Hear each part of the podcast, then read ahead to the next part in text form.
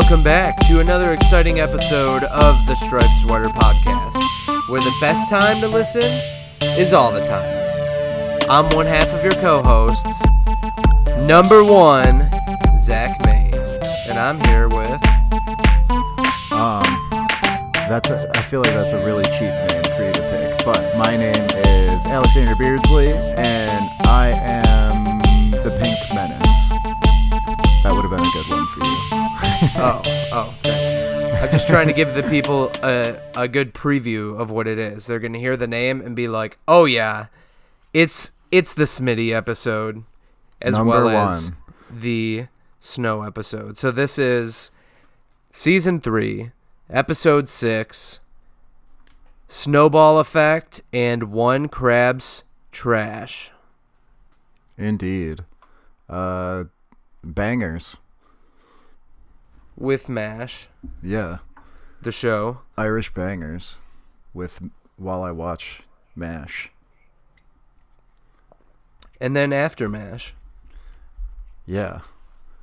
What is that from? After MASH.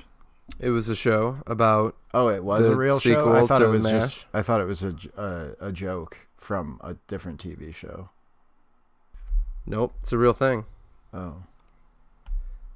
Read a fucking book. So, before we get into it, what's going on? This is a pretty short break in between us recording it, so we'll see how much we have to talk about. So I watched the Boneyard match and the Firefly Funhouse match today. Those were the only matches I watched because thanks to me, the rest of them don't look like anything I would care about. Yeah, I watched like 1 minute of the first match on day one, which was the women's tag titles, which I was like, oh, this might be cool. And of course, they botched within the first minute, and I was like, oh, yeah, couldn't. Yeah, I don't want to say anything. The only other ones I would recommend watching would be the next best would be Orton Edge was really good because it's false count anywhere, so they like. I can imagine. It's last, pretty cool. Yeah. Or, last man standing, so they still go anywhere. Daniel Bryan, Sami Zayn was pretty good, and Kevin Owens. I would watch D-Bry, Sami Zayn, just because they're two of the best like work rate guys ever. Yeah, Daniel Bryan like beats the shit out of him. It's awesome. I mean, like, you know, looks like he's. You know, laying it in. Yeah, well, I feel like everybody... I mean, so many people know Sami Zayn and whatever, but I feel like people forget that El Generico was, like, a crazy... Like, he did insane shit. Like, way more insane than he does now. Like, he was amazing back in the day. Right. This is all wrestling and WrestleMania for people who maybe are confused. Yeah. Right.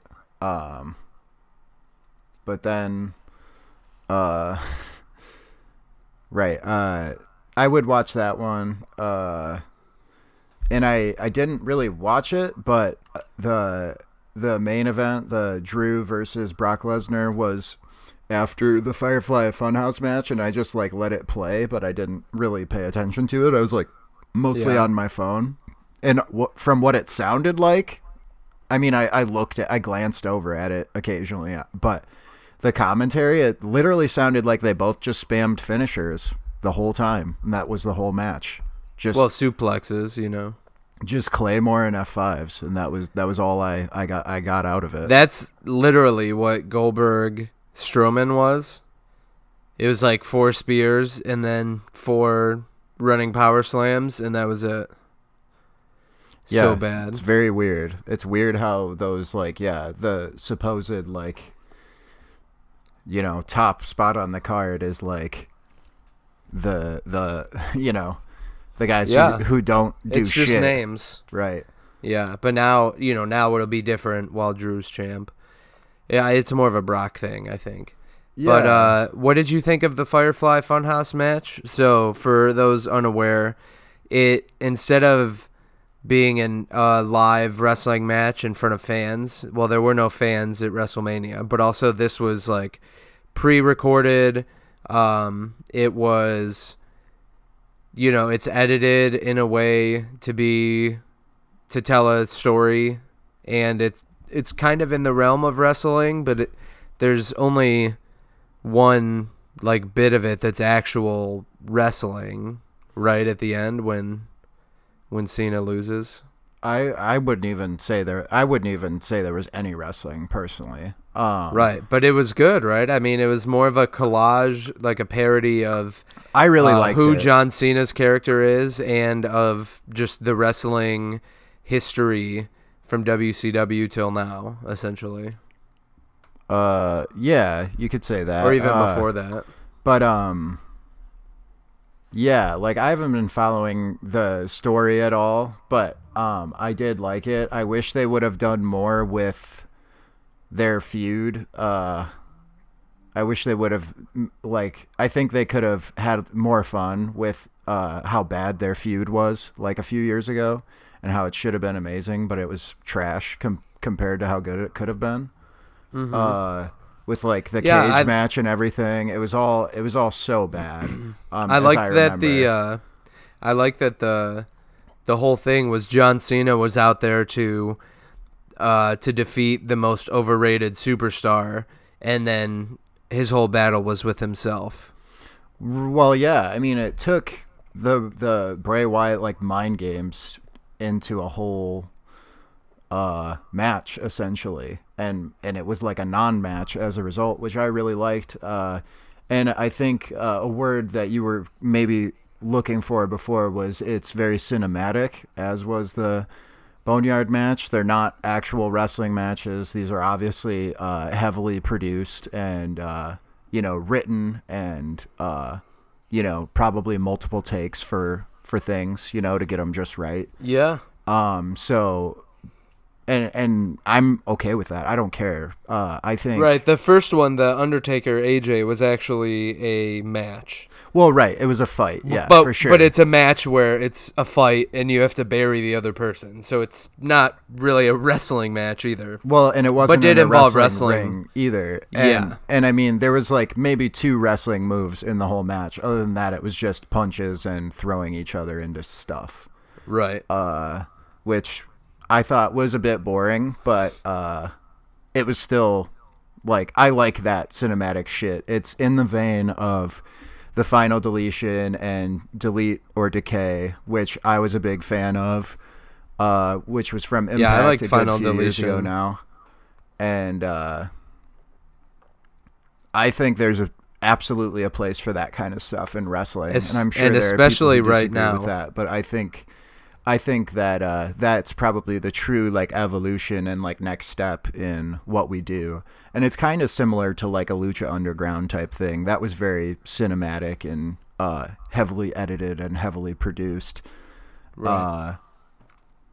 But yeah, it was an interesting kind of way for WWE to put out these matches and give it something new since it can't be in front of fans.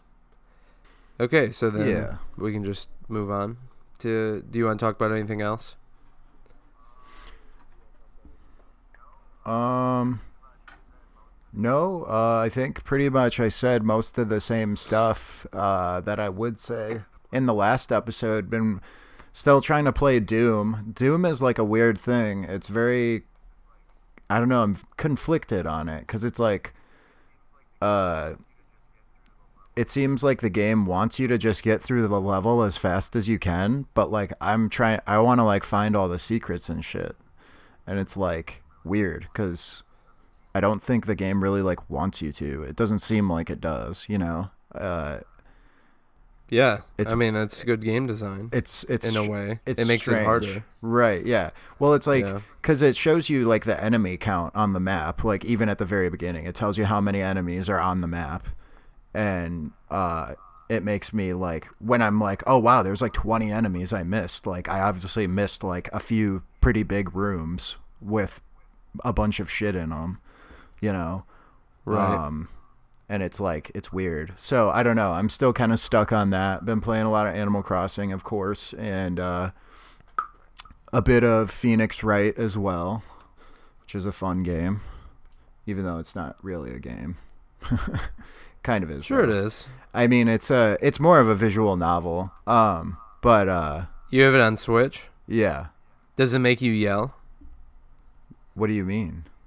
Like on the DS, you would have to yell objection? No, you just object. Yeah. Well, Dang. It's funny because I did a little bit of research on the game. It was originally a Game Boy Advance game, and it was ported to the DS. So the DS took advantage of that shit. It wasn't originally designed that way. Mm-hmm. Yeah, it was just cool. Yeah. It's a fun game, though. I mean, it is fun because you do have to use your brain. It's more of a brain exercise than anything. Like, see what pieces of evidence you remember and what little things stick out as like, wait, that contradicts that, so it's kind of fun, but it's, I mean, just a bunch of wasting time going on here at the old house. Yeah. I mean, yeah, and I've been working, I'm working 5 days a week, and this past week, it broke up halfway through the week, so I didn't get 6 days this week, but I worked 6 days in a row, and today's my first day off, and then I got to work 2 more days in a row. I have Sunday off, because the store is closed on Easter, which is not a typical thing, but yeah, they're doing it for this year. The day after this comes out the day before this comes out is going to be my birthday. Yeah, so everybody wish Zach a happy birthday. While washing your hands. Yeah, exactly. And with that, we'll start getting to some sponge. Yeah. The ad that played before the episode played was like, wash your hands, do, wash your hands. Yeah. So dumb. Don't be gross. Yeah. Don't be gross. That's funny. Yeah, so without further ado, are you ready, Zach? Aye, Alex.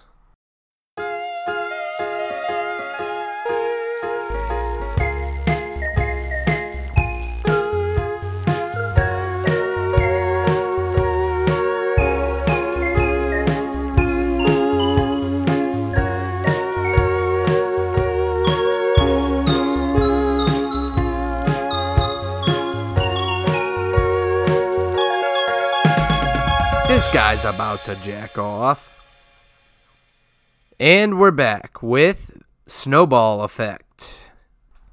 Indeed. Just before I forget, you, I just because we did an Arrested Development thing mentioned it. I used the term Arrested Development recently, and I could tell nobody knew that I was just talking about the expression and not. They all thought I was talking about the show. Yeah. And I was like, no, it's an actual like phrase. Like it's where the name for the show comes from. Which It's about, typically alcoholics and things like that. Drug users who use when they're young stop developing as a result. And that's Arrested Development. So yeah, I didn't really know that. Yeah. It basically just means like you stop developing for some reason. Yeah, no, I can understand it. Yeah. But it's usually like because you're an alcoholic or something. So yeah. This episode aired on February 22nd of 2002. We have a storyboard, a trio of storyboard artists in Carson Coogler, William Reese, and Mike Roth. Storyboard directors were Paul Tibbitt and Kent Osborne. Writers were Tibbitt, Osborne, and Meriwether Williams. Animation director was Andrew Overtune. And creative director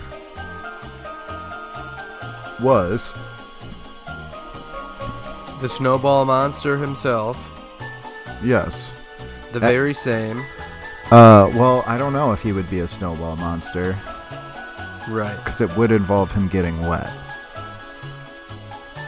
You love him. You love to hate him. Derek Drymon. Drymon. Yaman, this episode is starting with some real footage of icebergs. Yeah. In, like, Antarctica or something. Yeah. Somewhere cold. Something like that. Somewhere where there's icebergs. Yeah, and I'm not talking about lettuce. Yeah. Talking about the thing that did in the Titanic, the murderer. Yeah, it's some kind of stock footage they got a hold of. There's like an iceberg, there's another iceberg, and then there's like icebergs crumbling into the water. The narrator tells us what's happening. Right, he basically explains that usually icebergs are only in polar regions, but sometimes they stray into warmer waters, and we see the typical Bikini Atoll island, and you see an iceberg just kind of make its way onto the screen, and then it starts going under the water, and you can see snowflakes coming down. So we see that the camera goes under the water, not the iceberg, just for clarification. Yeah, exactly. So this must have been how it happened before, when it snowed. Yeah, I guess, right? I mean, right. They never explained why it snows. They in the Christmas episode, they just say that it snows around Christmas, essentially. Or we see that it snows. So anyway, we get the fish, you know, the what would you call it? Plastic fish. He's like the announcer fish. Yeah. But not like the one that isn't animated, the one that's not drawn. It's a picture of a fish with an animated mouth. When will he learn? And right? I'm a realistic fish head. Yeah, realistic fish head. There you go. And he's wearing, I believe you called it, I think those are called, I don't know. Am I getting confused? I want to say those are called bomber hats, but I might be wrong. No, I believe that is what it is. Like the Russian style hat. Yeah, yeah. With the ear flaps and the fur on top. I used to have one. They're super warm. So he is already, he's already feeling the effects of the snow. You know, it's been cold for some time. He's just explaining to us, really, it's not on TV or anything. He's just saying that it seems like Old Man Winter paid them a visit, and he brought with him not a pillow or a sheet, but a blanket of snow. That's like one of my most memorable lines of his to me. I remembered the blanket part too. It was funny because I mean, I assume there's a little bit of delay because we're talking over the internet. But, and we're trying to start it at the same time. Right. When you said it, we both said that line as we were watching it. And like, as I said it, it was like perfectly synced up when I heard it come from you. Yeah. And it was like funny. I was like, oh, wow. It really felt like we said it at the exact same time. Of course, we're still not in person. Which actually leads me to a specific memory I have of watching this episode new, which I will get to in a few minutes when we get to the part. But I have something that's kind of actually very related to what I just said in a way, which is funny because this is one episode that I do specifically remember watching when it was brand new. Anyway, right. It is also funny how you mentioned it's like it's not on TV, but he is announcing it like it is on TV because otherwise, why wouldn't it just be the narrator saying this stuff? Right. You know? He's presenting to us. It's an interesting little bit that hasn't really happened yet. I feel like it is supposed to be for like a TV spot, but it's not. Right. Like, it's not actually on a TV. Right. It's kind of funny in that way. It's on our TV. But, basically, he explains that from jellyfish fields to residential abodes, and it shows Crab's house. A jellyfish and Crab's house. to bustling downtown, it's nothing but the white stuff. And there's a cool little thing where their traffic lights are actually just like a sign that says stop and go. Mm-hmm. And when it changes, like it has a layer of snow above it. And when it changes, that layer of snow like is still sticking out as the sign goes down and back up. It's a funny little gag. Oh, I didn't notice that. What I did notice, that's a couple of gags all at once, because he also says bustling downtown, which all it is an empty street with no buildings on it, and just a sign with nothing else. So it's not nobody drives. It's not bustling is the joke basically. Yeah. But yeah, I nothing get, but the white stuff. I get what you're saying. Yeah, nothing but the white stuff. That's what I'm talking about. So, and then we see SpongeBob's house, and he's very excited for the snow as he opens his door. And as the narrator says, local residents are taking notice, he puts on his little, like, Santa-ish hat. It's not like a full-blown Santa hat. I guess it is. It doesn't... It's small. Yeah, it doesn't have the same, like, the right shape. It's like a tiny one, yeah. Right, it almost looks like it's just like a funnel on top of his head. But then Gary also puts on two little hats on his eyeballs, one for each of his little eyeballs, and those look a bit more Santa-ish. And they're taller. Yeah, and then we see some children building snow creatures. There's like a snow whale, and they actually have sea urchins for the eyes, which is kind of funny. That's like their version of coal, I guess. Not that I ever used coal, but that's like traditionally right. Whoever had coal laying around. Right, that's such like an old-fashioned thing. But then we see a good gag of these boys made a really nice-looking mermaid out of snow, and each of these boys has a rather large snowball in their hands. And there's two of them. And at the point that we see it, the mermaid is completely flat-chested. So... just to give you an idea of what's going on there. Right. So it looks like they're about to build in the boobs. They're about to install the boobs onto the sculpture, which good for them. Very artistic. Right. Because right now, like as it stands, it looks more like, the face is kind of strange. I'm looking at it right now. I would say it looks kind of like a weird Conan O'Brien mermaid with a flat chest. Yeah, very flat. Like literally just flat. Yeah, there's no defining anything. Yeah. So it's not really male or female at that point. Right. And it's hidden. Like if you blink, you would miss that gag. Right, totally. And it's probably because, I guess the more people that see it and get what's going on, like if kids get it, maybe... Right. It's not suitable. I don't know. Probably, right. Not, it has to be a very like quick, like... and they can't come right out and say it like, hey, we're going to put boobs on it. They just have to insinuate it. And then we see Krabs, of course, who does a snow sculpture of a dollar bill. It's huge. A large dollar bill. Right. Because he loves money and, money. And we see, Mrs. Puff. And she has a funny little thing where she goes to her boat and she notices that it's covered in snow. We've all been there, right? But she's a blowfish, so she takes in a bunch of air and just blows all the snow off, gets in the car, drives, and you see the big snow pile that's left there. And Fred comes out of it and he's like, hey! She just blew it all on top of him. Yeah, and it's...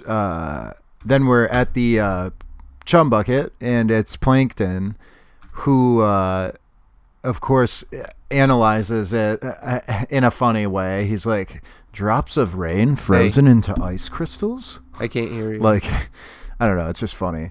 I shall harness their energy and rule the world. And of course, because he's a tiny little boy, the snowflakes are large enough to, like, when they land on him, it's like a pile of snow on his head, and they keep piling up. And of course, he's like, "Stop!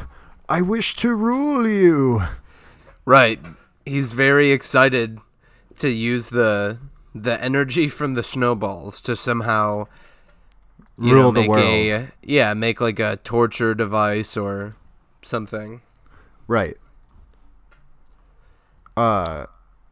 We cut to Patrick, who is super excited to make a snow angel, and he's like, he drops down on his back and flails very quickly. He's laughing, and he gets up, and then there is, as we can see, it's just a perfect circle that he made, because that's what would happen with his body, I guess. Yeah, I mean, we could do that too if we could reach all the way out, you know. Yeah. Right. He doesn't really know how to make one. Yeah, you're not supposed to touch your feet. But it's a funny little thing. Classic Patrick. And then he gets hit with a snowball when he's like, first he's like, oh, he kind of looks upset about the snow angel. He gets hit, and he looks over and he sees SpongeBob whistling. There's looking all nonchalant. Right, whistling. And this is a fun Patrick just being dumb gag. He's like, "Thanks a lot. While you were just standing there whistling, someone threw a snowball at me." And it's funny because, like, I don't know. This is funny because it's like Patrick doesn't get it. SpongeBob is like continuing the joke, like, "Oh, really? Did it look like this?" And he throws it right at his eye, actually. So, right, but we can't see SpongeBob throw it. We just see Patrick, and then it come on the screen. But we're to assume that Patrick watched him throw it. Yeah, well, Patrick's definitely looking right at him. But yeah, it hits him in the eye, and so his eyes are covered in snow, and then they open and they still have snow around them, just like a funny little thing. And then he's like, "This is serious, SpongeBob. Someone's after me." And he doesn't quite understand still what's going on. Right. And he thinks SpongeBob thinks it's some sort of joke, but it's for real. You know, he's going to be assassinated perhaps. But He says that even he may need to leave town. Yeah. He thinks he's, like, being stalked. Right. But SpongeBob tells him that it was him. He's like, "We're having a snowball fight. Don't you get it?" And they're not, really. I mean, he's trying to provoke one, but right now it's a one-sided bullying attack. But Patrick is down. Yeah. He says, I want to play. And SpongeBob has to walk him through what a snowball fight is, I guess. And he says, "Well, first you have to make a snowball." And he goes, "Oh, yeah, a snowball." And this is the part that I specifically remember, like, and why I remember watching it live, because for whatever reason, I was on the phone with my neighbor, Josh, who's the same age as me. And we were watching it together while we were on the phone. And I specifically remember this part because this was when I realized that there is, like, at least back then, there would be like a delay. And my TV was like a few seconds faster than his TV, because I remember talking to him about this. And being like, "Oh, he made a cube," and then he would be like, "Oh, he made a cube," like a few seconds later. Like, so I was seeing things just a little bit before him somehow. I don't know how that works, cable providers or what. I don't know. Yeah, I mean, it varies by television sometimes too. Like now, it's very much so. It can even be minutes. Yeah. Between streams, at least. Like if I'm streaming a sports event, and then people are texting me like, dude, and I'm like, stop, give me 5 minutes. Oh, really? You know, don't text me spoilers. Like, I'm watching soccer. I don't want to know that there's something going to happen, like, or a goal specifically. Like, just let me enjoy it as it happens. So, right, Patrick tries to make a snowball, but at first he makes a cube, which would be very hard to do. That's the gimmick here, is that he can't make a ball, but he can make these complicated shapes. So first he makes a square. That's not right. So he tries to make another one. It comes out as a pyramid, which would be even harder. And then, of course, not to one-up himself, for the his third attempt at making a snowball, he makes like a model of a DNA strand, which a double helix. Yeah, which would be like obscene. And that was another thing I remember, was that my friend didn't know that that's what that was supposed to be, DNA. I remember him being like, what? Like, really? Yeah. Huh. I mean, we were in like 5th grade, I think. Right. So it's like fair to like not know what DNA is or what it looks like, but sure. I remember, I don't know. I was always a pretty smart kid, I guess. Yeah. So just like you mentioned, the joke is that he can make even the most like impossible thing out of snow, but not a ball. He doesn't know how yet. And it comes back a little bit later, which I think is funny. So SpongeBob, of course, being the good friend, he makes a snowball. He's like, Patrick asks him for help, right? He's like, can you help me make one? Instead of helping him, he just gives him one. And he's like, oh, thanks, buddy. It throws it right in his face. Yes. And SpongeBob is... He, like, gets knocked off his feet and flung back with snow all over. And he's shocked. He's like, Patrick, how could you? He's like, well, it's a snowball fight, remember? Oh, yeah. Ha, ha, ha. Just, and like, and then they face off. They, like, both get, like, an angry look on their face. And they are, like, staring each other down. And then they both take off running in opposite directions so as to establish base for the snowball fight. Yeah, and there's little snow piles on each side. And we can just see snowballs flying across the screen as we pan up to Squidward's windows. And we see Squidward inside of his house, sitting by the fire, feet up, with a nice moose sculpture. And, of course, it's Squidward's head with, like... antlers on it. Yeah. I mean, I don't know. I guess it's not a moose, it's meant to be one of those things where you put a deer head on your wall or whatever. Right. But it's Squidward's head with antlers because all of Squidward's artwork is him. Yeah, and it's beautiful. He is excited for his warm fire, his cozy slippers, and piping hot cup of tea with a lemon wedge. As he picks up the lemon wedge to squirt it into his tea, it, of course, goes directly into his eye, which forces him to drop the tea, and it goes to the ground and breaks. And classic Squidward. And, yeah, he even... I love it. He's like, why do I even bother? Like, I can't do anything. Like, the whole world is out to get me, even the lemon and the tea. Right.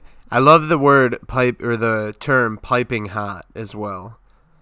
Interesting. I think you should leave, and there's another one. What is it?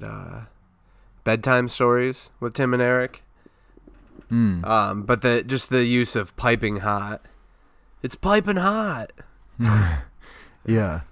This gazpacho burned my lips. Yeah. It's piping hot. It must have warmed up.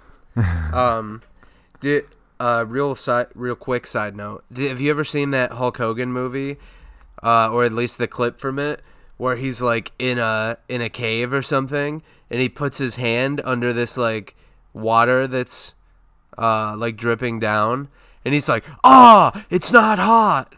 Yeah, that's a Dungeon of Doom promo. Oh, okay, that's what it is. Is that what they were called? Dungeon of Doom. Oh, yeah, it is. Dungeon of Doom, yeah. So Kevin Sullivan and the like, he had a big stable at this time. They were feuding with Hulk Hogan when he first came to WCW and was not Hollywood Hogan yet. And that's what he does. He puts his hand under the water and goes, "Ah, it's not hot," which is like, then why'd you pull your hand away? Yeah. Which is just like, yeah, it's like one of those things where it's like, what the fuck was that supposed to mean? Like, yeah. Yeah. So back on SpongeBob, Squidward yells at them to keep it down. And it's funny because it sounds like they're doing like woodworking and all sorts of, they're building stuff. Right. And as we look out, you can see just Patrick like smoothing his hand on it makes it sound like a saw.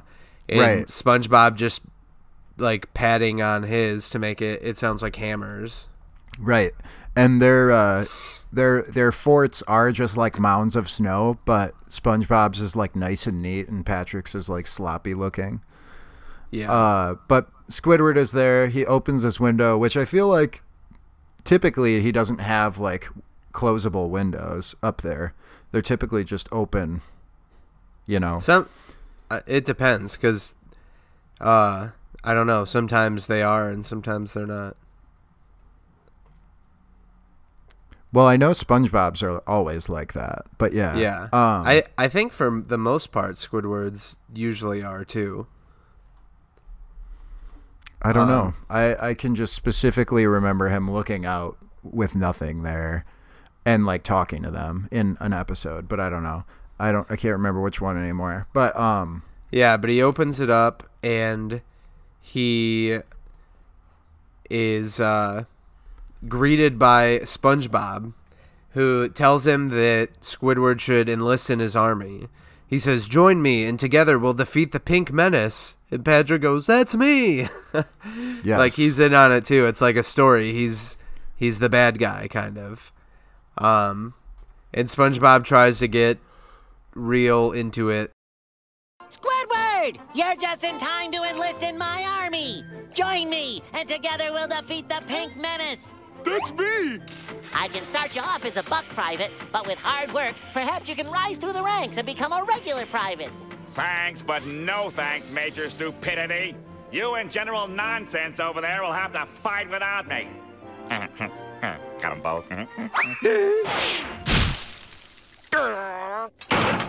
Just then, a snowball comes in and puts out his... He ducks so it doesn't hit him in the face, and it puts out the fire. It lands in the fire and puts it right out. Squidward's pretty mad. So he has a fireplace upstairs in his art room. Yes. So we know that because he just got up and from the fire to go to the window. So that's what I'm saying. That's one. You'll see why it's important. It's not important, but yeah, I know what you're getting at. Right. It's like a funny little thing to point out. The boys aren't even bothered by the snowball putting out Squidward's fire, even though he's mad about it, because it cuts right back and SpongeBob is calling Patrick a fool and he's talking war trash. Like, "This was over before it started. I will now consider your unconditional surrender." And then he gets... blasted in the face by a snowball falling down, and he's completely covered in snow now. A snow cube, rather, because we can see Patrick has made a pile of cubes. He still can't make a ball. Yeah, he has a bunch of them behind his fort. But he's like, "I will now consider your unconditional surrender." "Patrick, you fool! This was over before it started! I will now consider your unconditional surrender!" It is funny, too. He, like, sinks into the snow as he says that. So it's like a deflating kind of thing. And, SpongeBob gets serious. It's like, "So that's how he wants it to go down." SpongeBob removes the Santa-type hat to reveal that he actually did have a funnel underneath it, and that's why it was the shape, perhaps. Oh, yeah, I guess that's right. And even though, yeah, the funnel is a lot bigger than the hat, but still, it's fine. He scoops up some snow into the funnel, just scoops it right out from the ground. puts the funnel into his head, into a hole on the top of his head, we can assume, and he leaps on top of his fort, inhales, which makes a like shotgun cock sound, and then just starts letting it loose. He puts his body into a position like if he were trying to like take a shit or like let out a big fart or something. Right, but he's shooting these snowballs out of his holes. Yeah, out basically, of the front, like a Gatling gun. He's just feeding. He's feeding snow in and then pushing it out, and the shape of it is making it a ball. Pretty clever maneuver, really. Yeah, and it's so just he's screaming and it's like gah, gah, gah, gah, gah, gah, gah. Right, and he just like it's like a barrage of snowballs onto Patrick. And it looks like Patrick gets completely like covered in them, but then he stands up behind the pile and he's got like a big like long like row of snowballs sticking off of his forehead. Like there's one on his forehead. Yeah, like he hit the same spot like 10 times. Right, like right in a row. Patrick stands up with the goofy smile and is like, "You missed me." Yeah, you missed me, but it's technically not true. He did hit you. Yeah, a lot. Right. So then he starts shooting them again, and they're going in Patrick's mouth. And it looks like he, like for a while, his whole mouth is filling up, and it's much bigger. But then it cuts to this slow motion scene that I think a lot of people will remember, where the snowballs come in and they hit the back of Patrick's throat and they're like pulling his skin backward. Right? Like his whole face is pulled back by it. Yeah, well, it's right. At first it's like you can see them hitting like the back of his throat essentially. Yeah. Which there's a gag like this in an earlier episode too, because I remember mentioning that, where it's like the back of his throat is like the back of his neck and too. Hooky. Yeah. Right. And so at first it's like it's doing that, then it cuts to a shot where he's got like one eye like kind of like twitchily closed, so it looks like he's like, I don't know, like catatonic, like he can't do anything about this. It's just they're all going into his mouth and he just has to sit there and take it kind of thing. Yeah. And they're just piling up in his mouth, and then cuts to another shot of them just going in. And then it cuts to the slow-mo shot, which is like my one that I really like, where you again see them hitting the back of his throat, leaving, stretching his skin out on the back of his neck, so to speak. Right, and that shot specifically, it kind of confused me as a kid, because at first it almost looks like they're like rubber banding and being shot back at SpongeBob, because you think maybe that's what would happen, but when you watch it, it really doesn't look like that, But to me, I always thought, wow, those should like bounce back and hit SpongeBob, right? But they don't. They just go into his mouth. Yeah. Or dissolve, I guess. I get where you're saying, yeah, how it would look like that, but I never thought of it that way. But it is meant, I mean, there is like this weird like war motif going on in this episode, and it is supposed to be, I don't know if it's a specific reference to a movie, it very well could be, but it's definitely one of those like where you see a guy getting lit up in a war movie, like by several bullets in slow-mo. Yeah, kind of like the Platoon one, but that's a little bit. If you haven't seen Platoon, it's heavily parodied in Tropic Thunder, when Ben Stiller's character at the beginning, when they're actually filming the movie, like drops down to his knees and he's like supposed to be getting lit up by bullets. That's directly ripped off from the movie Platoon, and it's Willem Dafoe who's getting shot in Platoon. Really good movie, worth watching, and you can learn something about the Vietnam War. There you go. So Patrick next, he gets back to his mouth filling up with snowballs. He swallows them all and breathes out some cold breath, he's like, whew, you know, like, right, finally it's done. But then you hear like a ch-ch, you know, like, yeah, a gun cocking, and then he reloaded. Right. Yeah. And now it's like a single stream going into his mouth, and they're piling up. He can't, they're going in so fast that he can't just swallow them now. And his mouth is like overfilling to the point, like to a comical point, where his mouth is now like as large as his entire body, basically. Right. And it, even out of like his back now, like the back of his mouth, you can there's see the clumps of snowball. Yeah, you can see like the lumps on the back of his neck and stuff. So he runs to Squidward's house for help. He doesn't know what to do. Banging on the door. Squidward actually comes to the door. You know, he, after getting his fireplace ruined, I guess he was just chilling.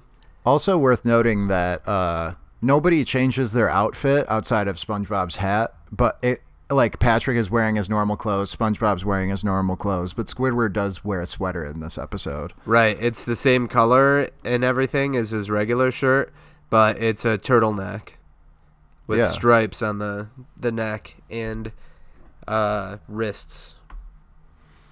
Yeah. No chain, though. Of course. No light beer either. Sipping on a light tea. So Patrick runs up, and he's clearly, like, his mouth is full. His eyes are pointing opposite directions, and he can't breathe. It's pretty clear that he's choking. Right, right. And this is great, yeah, because Squidward, even though Squidward's, like, the smart one, he's not able to piece that together. He's like... Or he does know, and he just doesn't care. Yeah, I don't know. It's Always Sunny episode. He doesn't know, but I don't know. Have you seen the It's Always Sunny episode from this last season where Frank's choking? I can't remember. Frank's choking, and he like looks at each one of them, and they all kind of look worried-ish, or they have different looks on their face. Oh, right. And he looks at Dennis, and Dennis just looks right back at him with like this.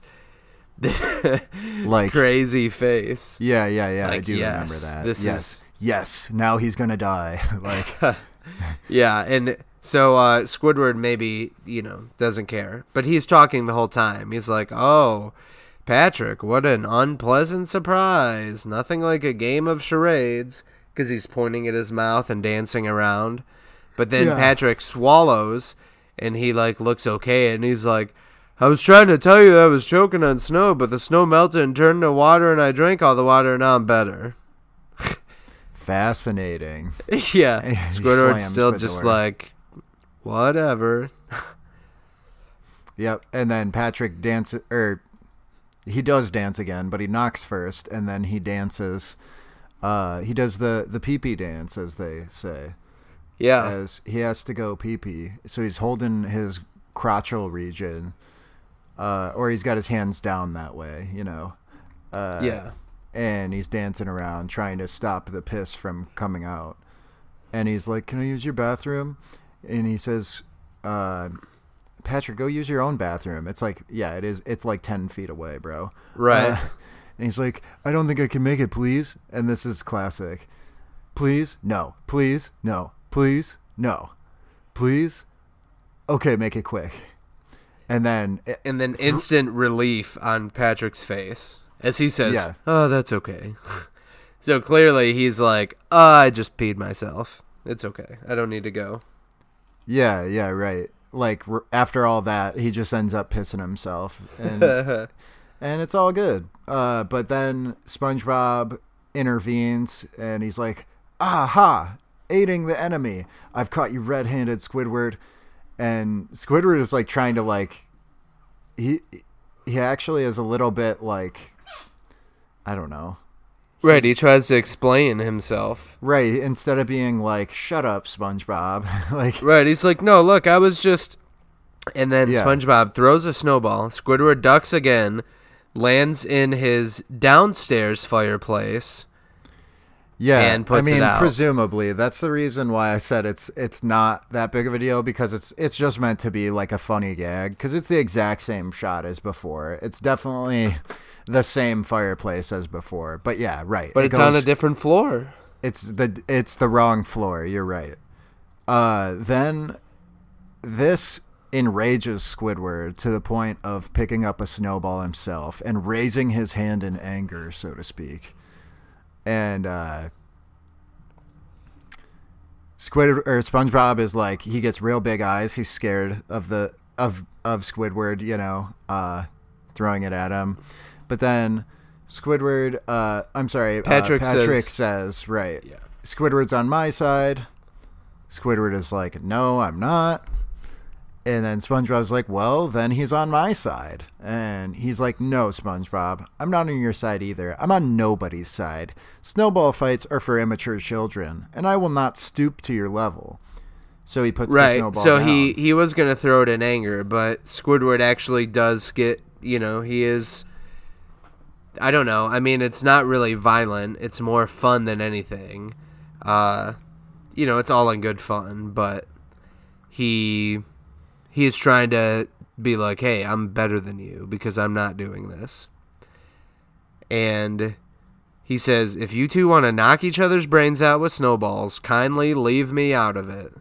And then goes back in and slams the door. And, and we can just hear, we see Squidward on the inside of his house, and we can just hear the boys on the outside. Patrick goes, come on, SpongeBob. Let's go knock each other's brains out. I'm ready. Yeah. And then this immediately changes Squidward's whole interpretation of the whole thing, because now he's into it. He's like, oh. And he imagines SpongeBob getting hit with a snowball, and his whole brain comes out of his ear, basically. And he's like, okay, Patrick, it's out. And Squidward loves the thought of that. So he is like, he pulls up a chair to one of the windows and he's like, nothing wrong with getting a front row seat, I suppose. And then, of course, the boys are outside shaking hands, and he is not a fan of that. He wanted the entertaining brain knocking out. Yeah. And so he's like, he comes outside to talk to them and he's like, what are you doing? You're supposed to be knocking each other's brains out, as he's punching his head. Boom, boom, boom. It's another classic Squidward ruining, what he finds out that, oh, well, maybe this is what I want. And then it always goes south. That's just kind of a classic Squidward thing. Right. But SpongeBob shows him that they signed a peace treaty. And he's like, you were right. Fighting's for children.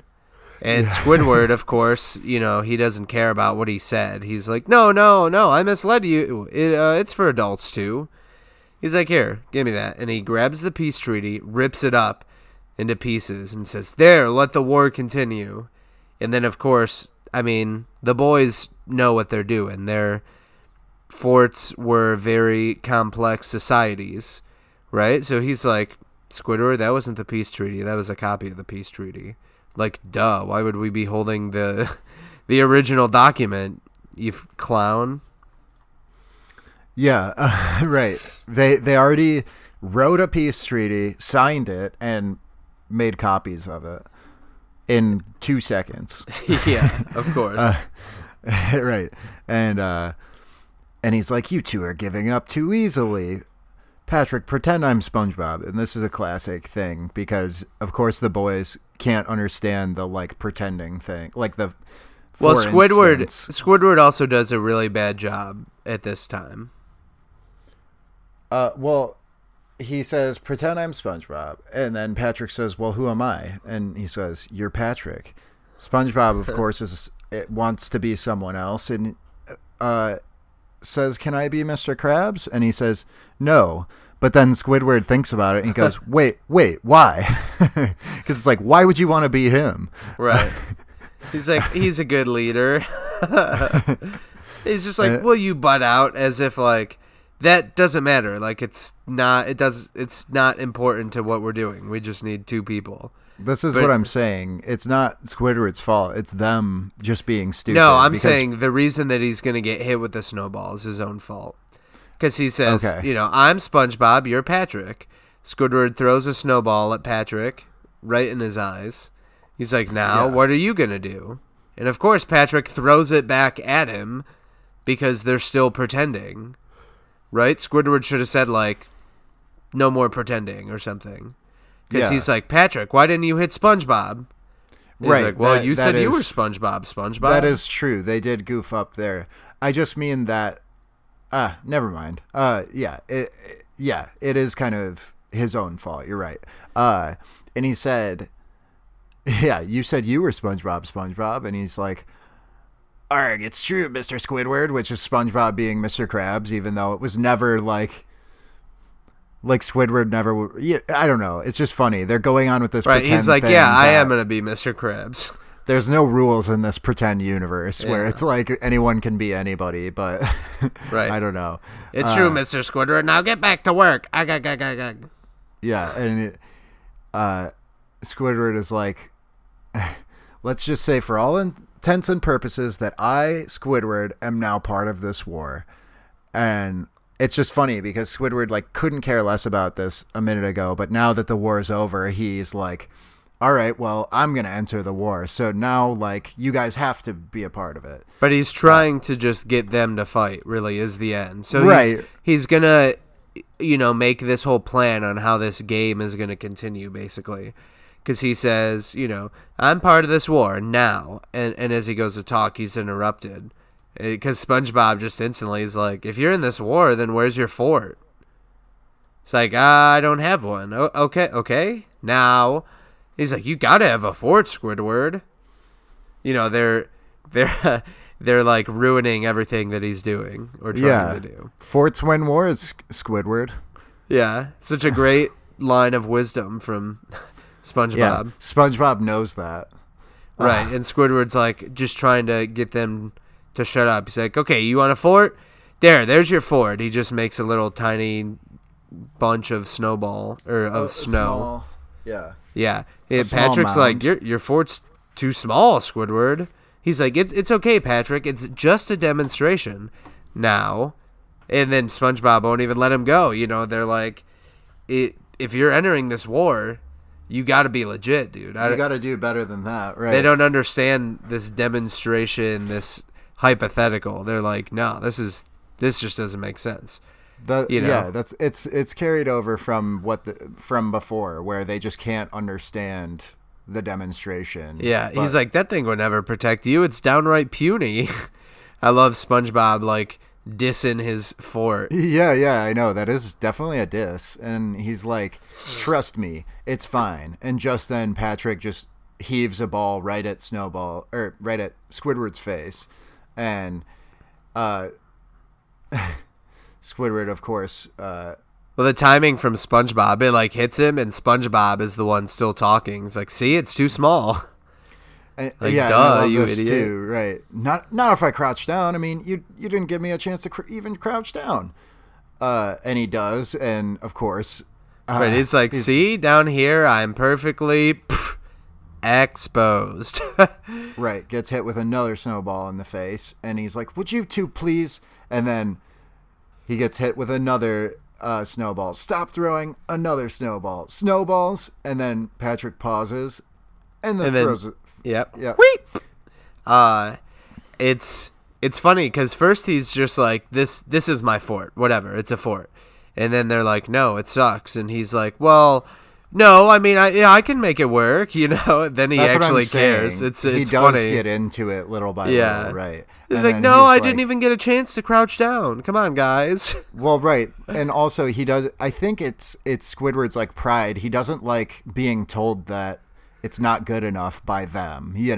It's one of those things where he's like, well, no, it's fine. It's good enough. See, if I crouch down, and then it's like, and that's it's like them constantly being like, no, you suck, Squidward. That is getting him pissed off. Also, the snowballs to the face don't help, but he grabs a snowball of his own at this point and tosses it off of his face, right? I feel like he pulled it from the snow off his face. Maybe not. It could. It doesn't really matter. Yeah. Anyway, it misses the boys and goes into his house, putting out his fire for a third time. Right, but he did it himself this time. That's right. The joke. Yep. Stupid little squid. that's when the boys turn around and they're like, Squidward, return fire. Then it's war. And right. Squidward is real nervous. He's like, no, I was just giving a demonstration. And the boys are back at the other fort across from Squidward, and they're just heaving balls at him. He's just getting pelted because his fort sucks. And he eventually gets, they throw so many snowballs that he just becomes a snowman. And a little hat even falls down from the sky and lands on his head. Right, and he gets so angry that he breaks out of it. He's pissed now. He hasn't even had a chance to do anything. And he grabs a snowball, throws it, and hits SpongeBob right in the face. Yeah, it's a lot of snowballs to the eyes specifically in this episode, which is kind of weird because it's like it's not good to teach kids. Like, I imagine there was kids who thought it was totally fine to throw snowballs right at the face after watching this, and it's like, it's bound to happen, but you shouldn't specifically try to hit someone in the eyes. Yeah, for sure. With snow, it's not very nice. but you're all kids, right? Yeah, it's what kids do. Yeah, but yeah, so he gets SpongeBob. Squidward really likes. He's really into the feeling that it gives him to hit SpongeBob. And, yeah, it's like he's never hit somebody with a snowball before. Yeah, and he's laughing at it. In your face, SpongeBob. And he's like, this is actually kind of exciting. I've never felt so alive. Yeah, and Patrick's just laughing at SpongeBob. He got you good, SpongeBob. Bam, Patrick gets hit with one. And then they start getting a lot of snowballs coming from Squidward, and they yell, take cover! And Squid is just making snowballs as fast as he can throw them, pretty much. Yep. Or throwing them as fast as he can make them. Yeah, he throws a bunch. Not as much. I don't know. He doesn't throw. I expect him to do more of a rapid fire thing with all his arms, which... Maybe, does he do that at the end or something? No. Oh, okay. See, yeah, he just throws them with his regular arms. Oh, yeah. But then he does do the windmill thing with his arm. That's what he does. Anyway, he's just real happy about throwing snowballs. It's he understands why this is fun. Right. Suddenly. And they're just showing him. He's like, take that. I got you. I got you. Take that. Ha. He's just kind of... still tossing them and still having fun. Incoming! Yeah. He starts throwing a bunch of them. SpongeBob and Patrick are losing this war. Yeah. And, right, we get a great little reveal of a joke, right? As Patrick walks up and just his belly button, and it's he has an Audi, and it's... or something, and it has a very deep rim to it. It's kind of gross looking. Yeah, it's like an Audi and an innie, right, all at once. But he walks up and he's like, "Hey, SpongeBob."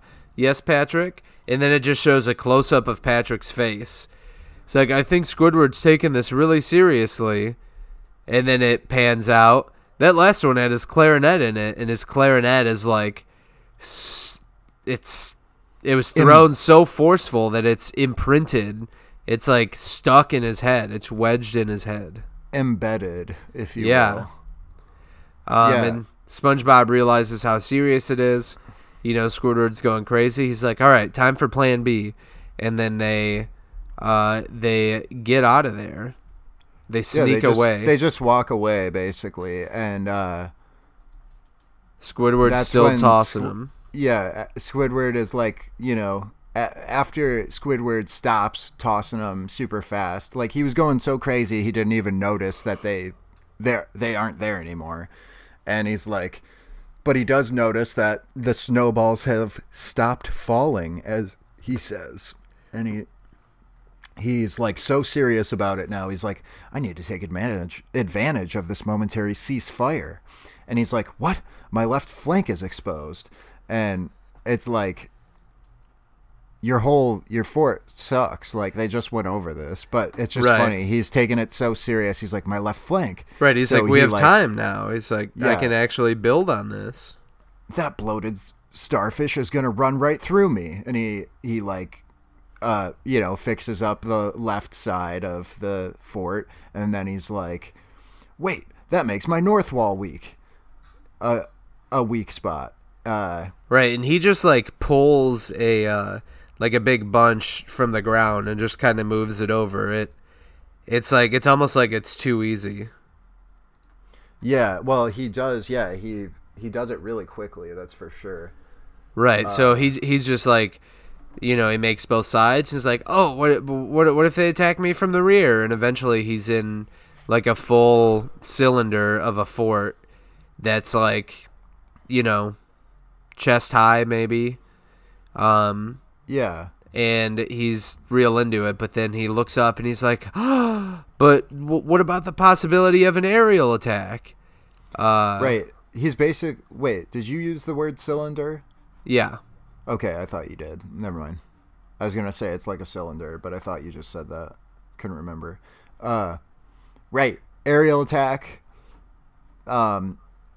And he's like, goes down into his fort and you can hear him building, and then it cuts to a giant cylinder now, like real tall, and he's at the top of it, and he's like, he's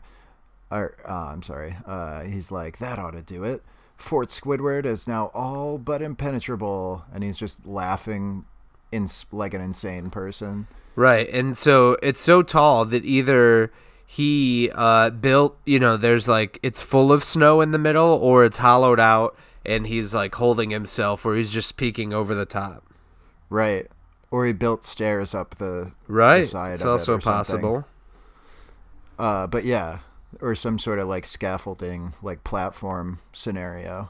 Yeah. Could have done a lot. We don't see the inside of it, but we know he put some good work into it. Yeah. He went crazy on it. And he's like, now where are those fools? And then he does get hit with an aerial attack right on top of his head. Gets hit with some snow, and he's the first shot has been fired, and he just throws a snowball. Also, his only knows where. His eyes are bloodshot, right, at this point, to show that he's crazy. Yes, and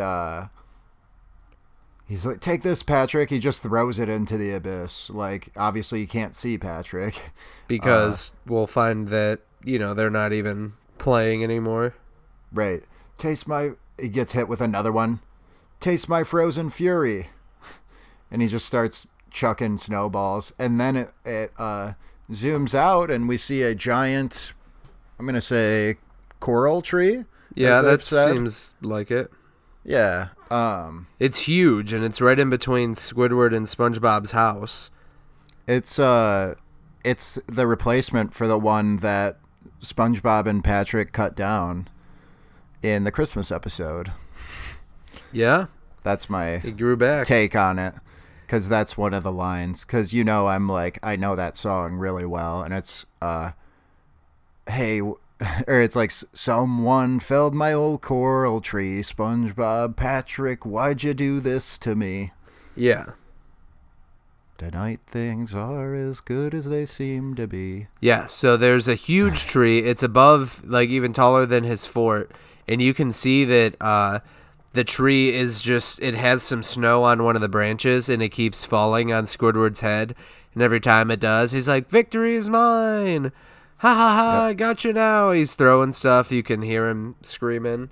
And then it goes into SpongeBob's house, where SpongeBob and Patrick are watching TV with like blankets around them, drinking hot chocolate. And SpongeBob just says, hey, did you hear something, Patrick? He says, nope. And then that's it. You can hear the man on TV saying, get out the snowshoes and the shovels. They're just watching kind of the Christmas news, or not Christmas, but snow. The snow news, yeah, right. There's snow news quite like it. Which would have been, I mean, like, I don't know. Personally, I haven't watched the news in a really long time. Yeah. But that was what you used to do, especially when it snowed, because you were waiting to see your school's name on the TV. Oh, for sure. You know, for like, oh, no school, you know, which never happened in Grosse Pointe. Very, very rarely did we get snow days. That's a shame. Yeah. Well, I don't know how it was for you, but we didn't have any sort of... bus system or anything, so we did, right? That's why, because there was no buses. Actually, so... no, we didn't for high school, for any school. I never rode a bus my whole life. Okay, I did for middle school. Yeah, we never had a bus, which is why they wouldn't cancel school, which doesn't really make sense because you still have to get to school. It's just your parents have to drive you. Yeah, kind of weird, but that was what they said. So that does it for that episode. That's the end. So, right. It's just kind of a, not fully a joke, just, oh, do you hear something? Like, oh, we're not even bothered by Squidward. We're not even thinking about him. That's kind of the closing tale. Yeah. Trying to, I know this is a cool kind of change of pace in the episode because those two are kind of like, I mean, they're always the better men, but like they really are here. And Squidward just looks like a complete fool. And I think that's kind of, I don't know. I was trying to think of a way to put the moral of the story into words. I don't know that there necessarily is one. Maybe just don't be like Squidward, I guess. Right. Yeah. It's, you know, I think it's more just a fun tale. Like, have fun and don't take shit too serious. Yeah. Yeah, but it's a great one. Like I said, one of the few episodes I remember watching when it first aired, because I had a specific memory tied to it about being on the phone with my friend. And I watched this one a lot because it is on the SpongeBob Christmas DVD. Very familiar episode for me, probably one of my favorites if I really had to say so, just because it's one I really remember watching a lot and always enjoying. Yeah, I remember this one very much. I would probably give it a an 8 or 9. I love it, and I love some of the gags in it. It's not a staple, you know.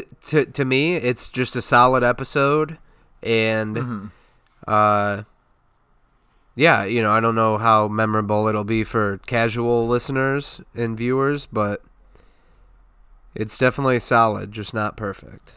Yeah, it's one that definitely sticks out to me, though, as like one that I really like and just remember a lot. And I like watching it. I try to watch that SpongeBob DVD around every Christmas, so it's one I've seen even into my adulthood. I've watched it a few times. Because for those who you know, maybe new listeners or people who have forgotten, I basically completely stopped watching SpongeBob in like 2004. So a lot of these episodes I haven't seen in many years. So sad. Yeah, pretty weird. I don't know. I used to watch it in high school. No, I know. I was completely past that at that point. Never remember watching SpongeBob at that age. And here you are again now at an even older age. Well, that's what's so fun about it for me now is that it's been so long, like over 15 years since I've seen a lot of the episodes we've covered. So it's been a lot of fun because of that, you know. And that one is great. One, like I said, watch that one a lot. So I guess real quick, we should probably talk about our Patreon, as we are pretty deep into our time here. We're going to have to try to be faster on this one. So, what's a Patreon? A Patreon is a great website and a great way for you to support us if you feel so inclined. You can donate $1 per month or $3 per month if you should feel really super big fan. We've got 2 tiers available. The $1 tier is our Honorary Town Rookie tier, where All you do is give us $1 a month just to say thanks for all your hard work and entertaining us. Us being you, the fan. And we appreciate you guys, so this is just a way for you to show that you appreciate us. We do have a Facebook page that we like to, we have a list of all our Patreon supporters on, so we'll add you to that. And, you know, it's just a way for you to say thank you pretty much. And if you want to go a step further, you can become a Goofy Goober for $3 a month, and you will get a personal shout out on each and every episode of the Striped Sweater Podcast for being so awesome. So we do have a couple Goofy Goobers to talk, to shout out today. And they are... A Floating Shopping List, Jordan Lang, as well and... as number one in Boogie Land, it's Jacob Borth. Thanks, guys. You two are the best. The Goofy Goobers, a very exclusive list. So you, too, at home, if you would like to be added to that exclusive list, you know where to go. Patreon.com/striped sweater and sign up for that $3 Goofy Goober tier. We appreciate you. Yeah. Thank you for even just listening to us tell you about the opportunity. Yeah. You rock. And that brings us to the second episode of this episode. One Crab's Trash. Indeed. This episode, well, I was going to say the air date, but it's the same as the other one. February 22nd of 02. Our storyboard directors are Paul Tibbitt and Kaz. Just storyboard artist, yeah. Storyboard artist Carson Coogler, William Reese, and Mike Roth. It was written by Paul Tibbitt, Kent Osborne, and Mark O'Hare. Animation directors were Tom Yasumi, and creative director, same guy as before, and every other episode ever. Up until this point. The man who gives a direction with an erection. Hell yeah. Put your fins together. For Derek Drymon. That was a fun voice. So, yeah, One Crab's Trash. I wanted to say, big fan of the title card for this one with the... underwater treasure chest in the background. Just a cool looking thing. And they actually have the water effect on the title card as well, which is cool. Yeah, it is a nice little card.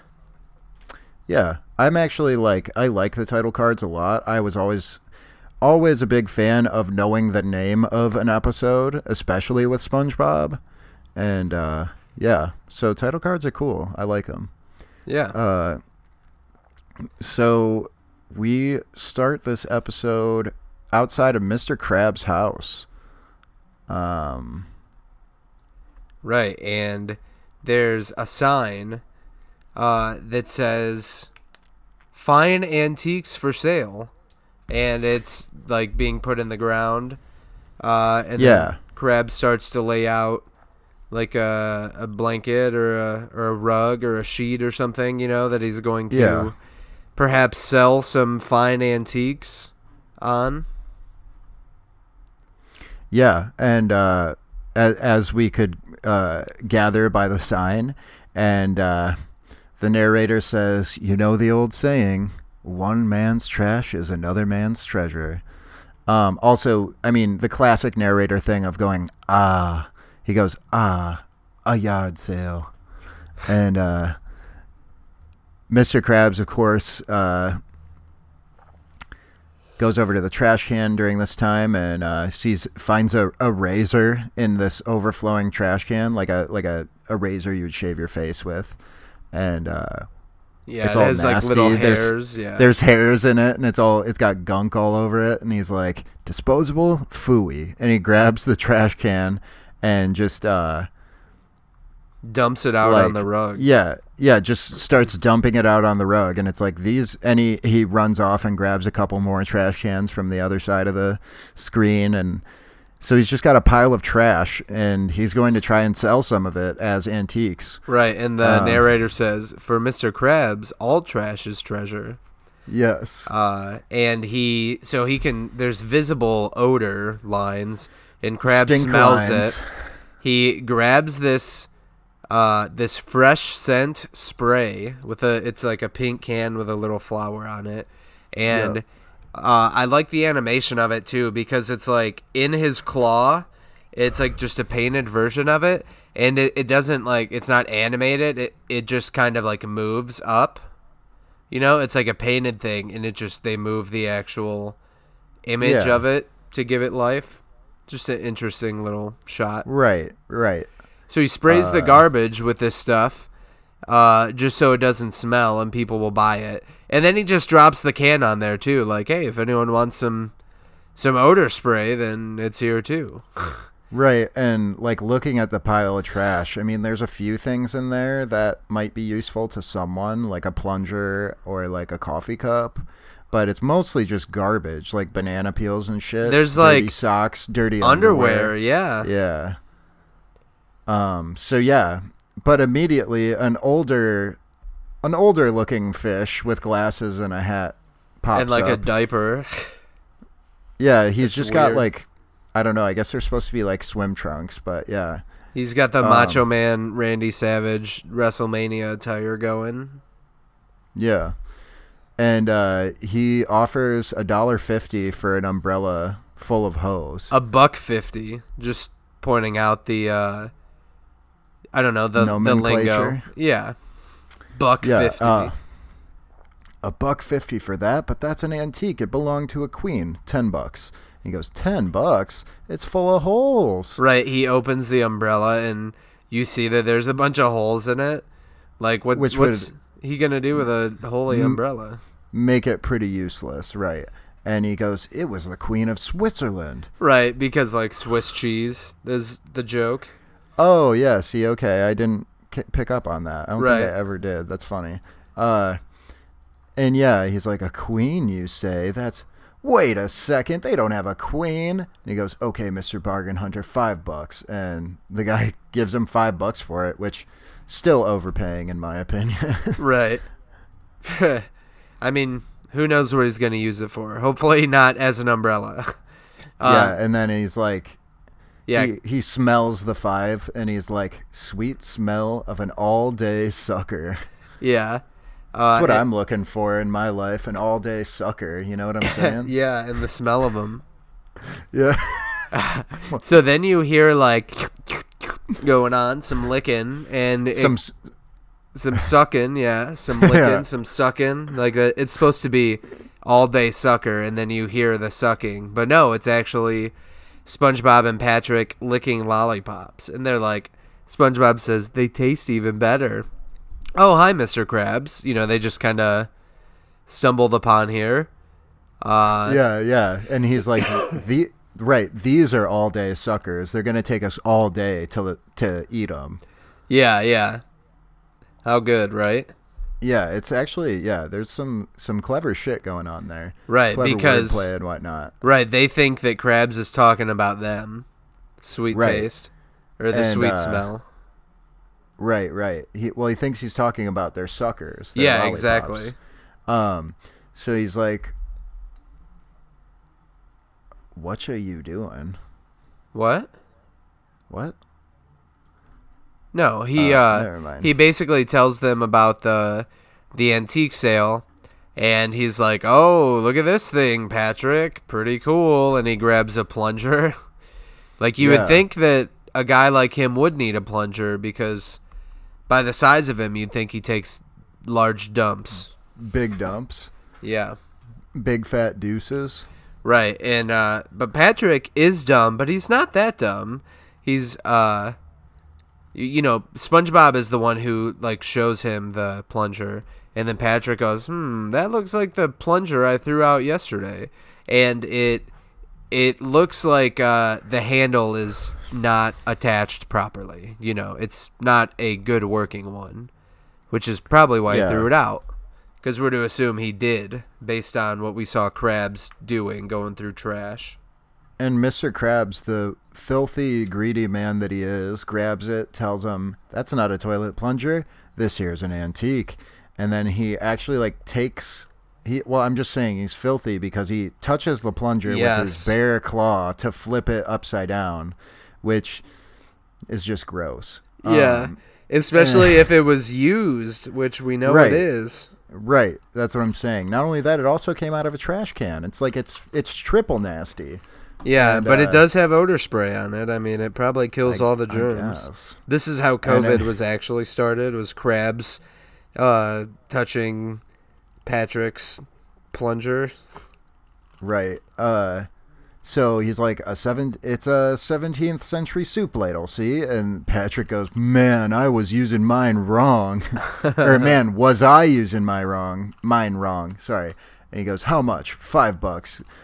I only got 7," which is classic Pat. Yeah. He's like, "Deal." Yeah, and he just takes the money. Like, clearly he's paying more for it.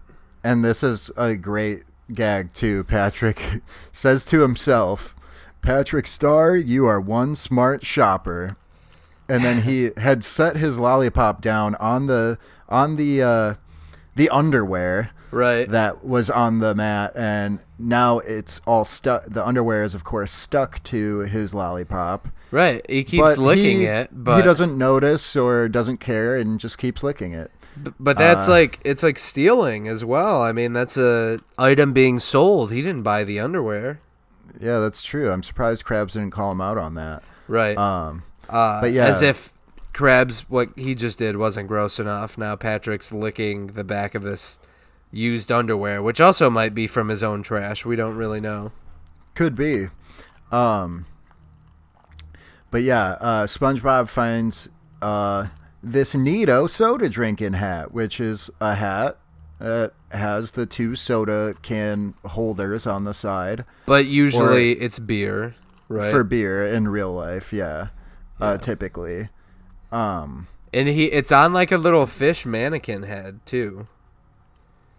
Krabs has like a small mannequin head that's wearing this. And the hat is a blue trucker hat with white as the front part of it. Yeah. It's pretty classic, I would say. Most people who know anything about SpongeBob know this hat in this episode, I would say. Right. It's a definite it's a big one for sure. It's one people know. Right, and it piques SpongeBob's interest at this point. And of course it has a big red number 1 on it. Yeah, the number sign and the 1. So you would read it as number 1. Right, the pound sign, so to speak. Yeah, the hashtag. Or the hashtag, right. It says #1 on it. Yeah. And I like this. I mean, Mr. Krabs is just trying to, sell all this stuff. And he's a good salesman. He's able to convince people that stuff is good, even though it's not. And he's like... SpongeBob, though, of course, is like, "Wow, it must have belonged to someone who is number 1. There's only been a handful of number 1s in the history of forever. It's true. And, this must be some hat." And he's like, "That's right, SpongeBob, and you're one of them." Right, really? SpongeBob doesn't even have to be sold. He's kind of selling himself. Right, but Krabs, I do like what he says here. He says, "This hat says, 'Hey, I'm number 1, and I let gravity do my drinking.'" That's a good little tagline for that hat. Yeah. And this hat was made for you, boy. And he puts it on SpongeBob's head, and you were born to wear this hat. And SpongeBob lets out a little squeal, sort of. Yeah, he wanted to put it on, but he didn't want to put it on himself. He's so happy that it's on his head. He's like, "Yee!" It's that's a thing Patrick does. He goes, "Ee." Yeah. And he's like, "Perfect fit, huh?" And SpongeBob says, "Thank you for bringing us together." And he's, he's just like so happy, and he's like has tears of joy in his eyes, and he's like, how can I ever repay you? With $10. And he puts his claw out. SpongeBob goes, all I have is $5. Which I guess it's no deal. Right. It's a shame that he'd be closer if Patrick would have given him the right amount of money.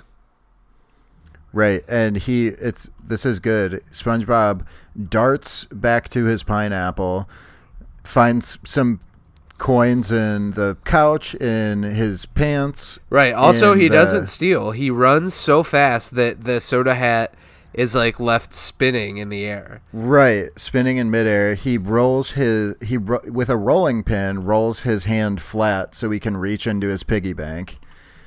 And he runs back, and in perfect timing, so the hat lands right back on his head. And then SpongeBob says, I found 68 cents. But maybe you can take the other $4.32 out of my paycheck. What do you say? And he tries to like to fake like mull it over for a sec. He's like, well, I don't know. Okay. But only because you look so dashing in it, right? That's the only reason. Not because it's actually garbage. So that's pretty funny. Yes. And this is a classic where it's like, thanks, Master Krabs. Right. Why does he say it like that? I don't know. Is it just to like show how dumb he is or something? Or I think so. Yeah. It's just like, I'm so dumb. Like, so blissfully unaware. Yeah. And Patrick is there with his underwear lollipop and soup ladle. And They walk off. And Krabs, just like the last guy, he can't stop. You know, he's got to talk shit about him right as they're leaving. And he's like, don't mention it, boys. What a couple of rubes. Yeah, whatever that is. That's a type of Goldberg. I don't know what it means, but it's definitely a. It's a country bumpkin. That's what the dictionary says. Okay. So like dumb hillbillies, kind of. Yeah. So it's also a type of Goldberg. I don't understand what you're saying. A Rube Goldberg? Oh, gotcha. You know, that's the like the thing where you have a domino line of dominoes. Rube Goldberg machine contraption, whatever. Yeah. Right. I'm pretty sure there's a OK Go video with one of those. Yeah. Which we were talking about OK Go last week, I believe. The week before, but yeah. Mr. Krabs, I found 68 cents, but maybe you could take the other $4.32 out of my paycheck. What do you say? Well, I don't know. Okay. But only because you look so dashing in that hat. Thanks, Mr. Krabs. Don't mention it, boys. What a couple of rubes. Yeah. It's almost instant. Well, I mean, it is instant. Right after he says that, another man interrupts Krabs, and he's like, excuse me, are you the purveyor of this curio stand? You know, makes it sound like it's an actual business. Like it's a real good, it's a good thing. Right, and this guy seems like a businessman himself. Yeah, well, he's got a suit and tie on. He says, I understand you're selling this rare novelty drink hat. And he holds up like a page that's like from some sort of entrepreneur a magazine or something. Like an article that they made about this hat. Or like an antique book or something. It has like an official entry. Yeah, like soda drink hat. Absolutely rarest hat on earth or some shit. Right. I don't know. It doesn't say that. It does have some scribbles below it showing that there were words written about it. We can't see them though. Right. And Krabs is like, fresh out. And he's like, let me explain. I'm prepared to give you $500 for that drink hat. So now it's like, oh shit.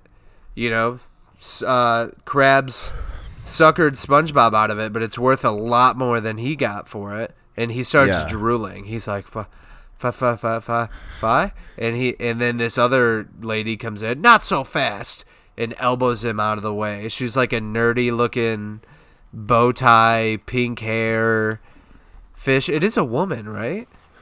What's that? This next fish that comes in.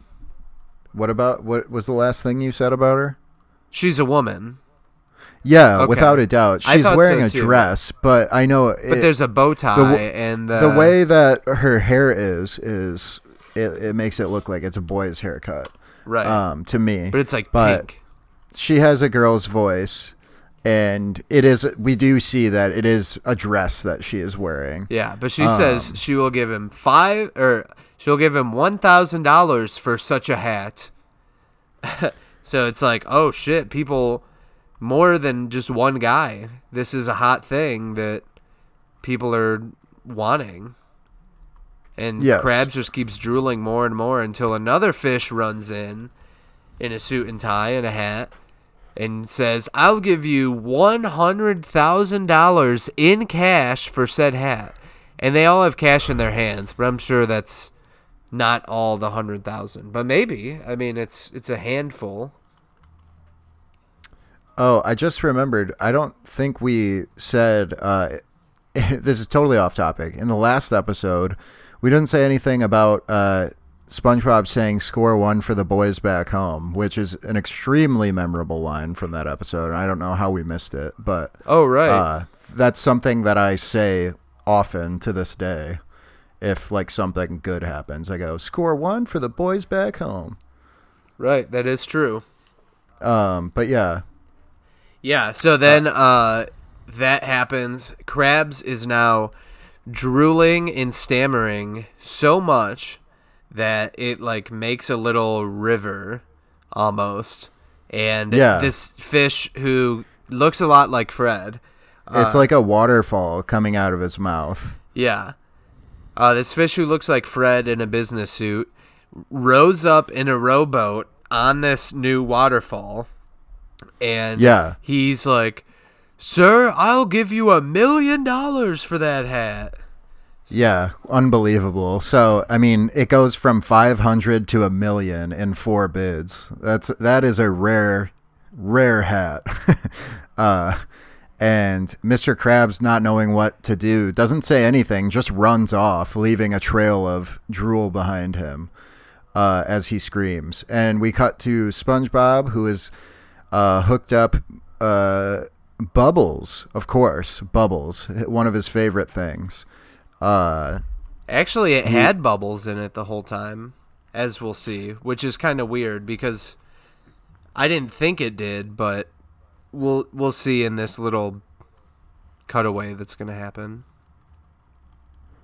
Right? Wait, do you know what I'm talking about? I have no idea what you're saying. Okay. Well, either way, we know that there's bubbles in it now.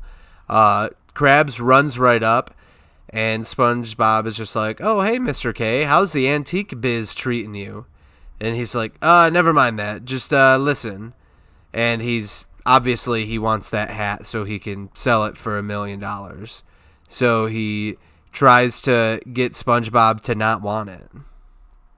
And he says, I didn't want to say this in front of Patrick, but, that hat makes you look like a girl.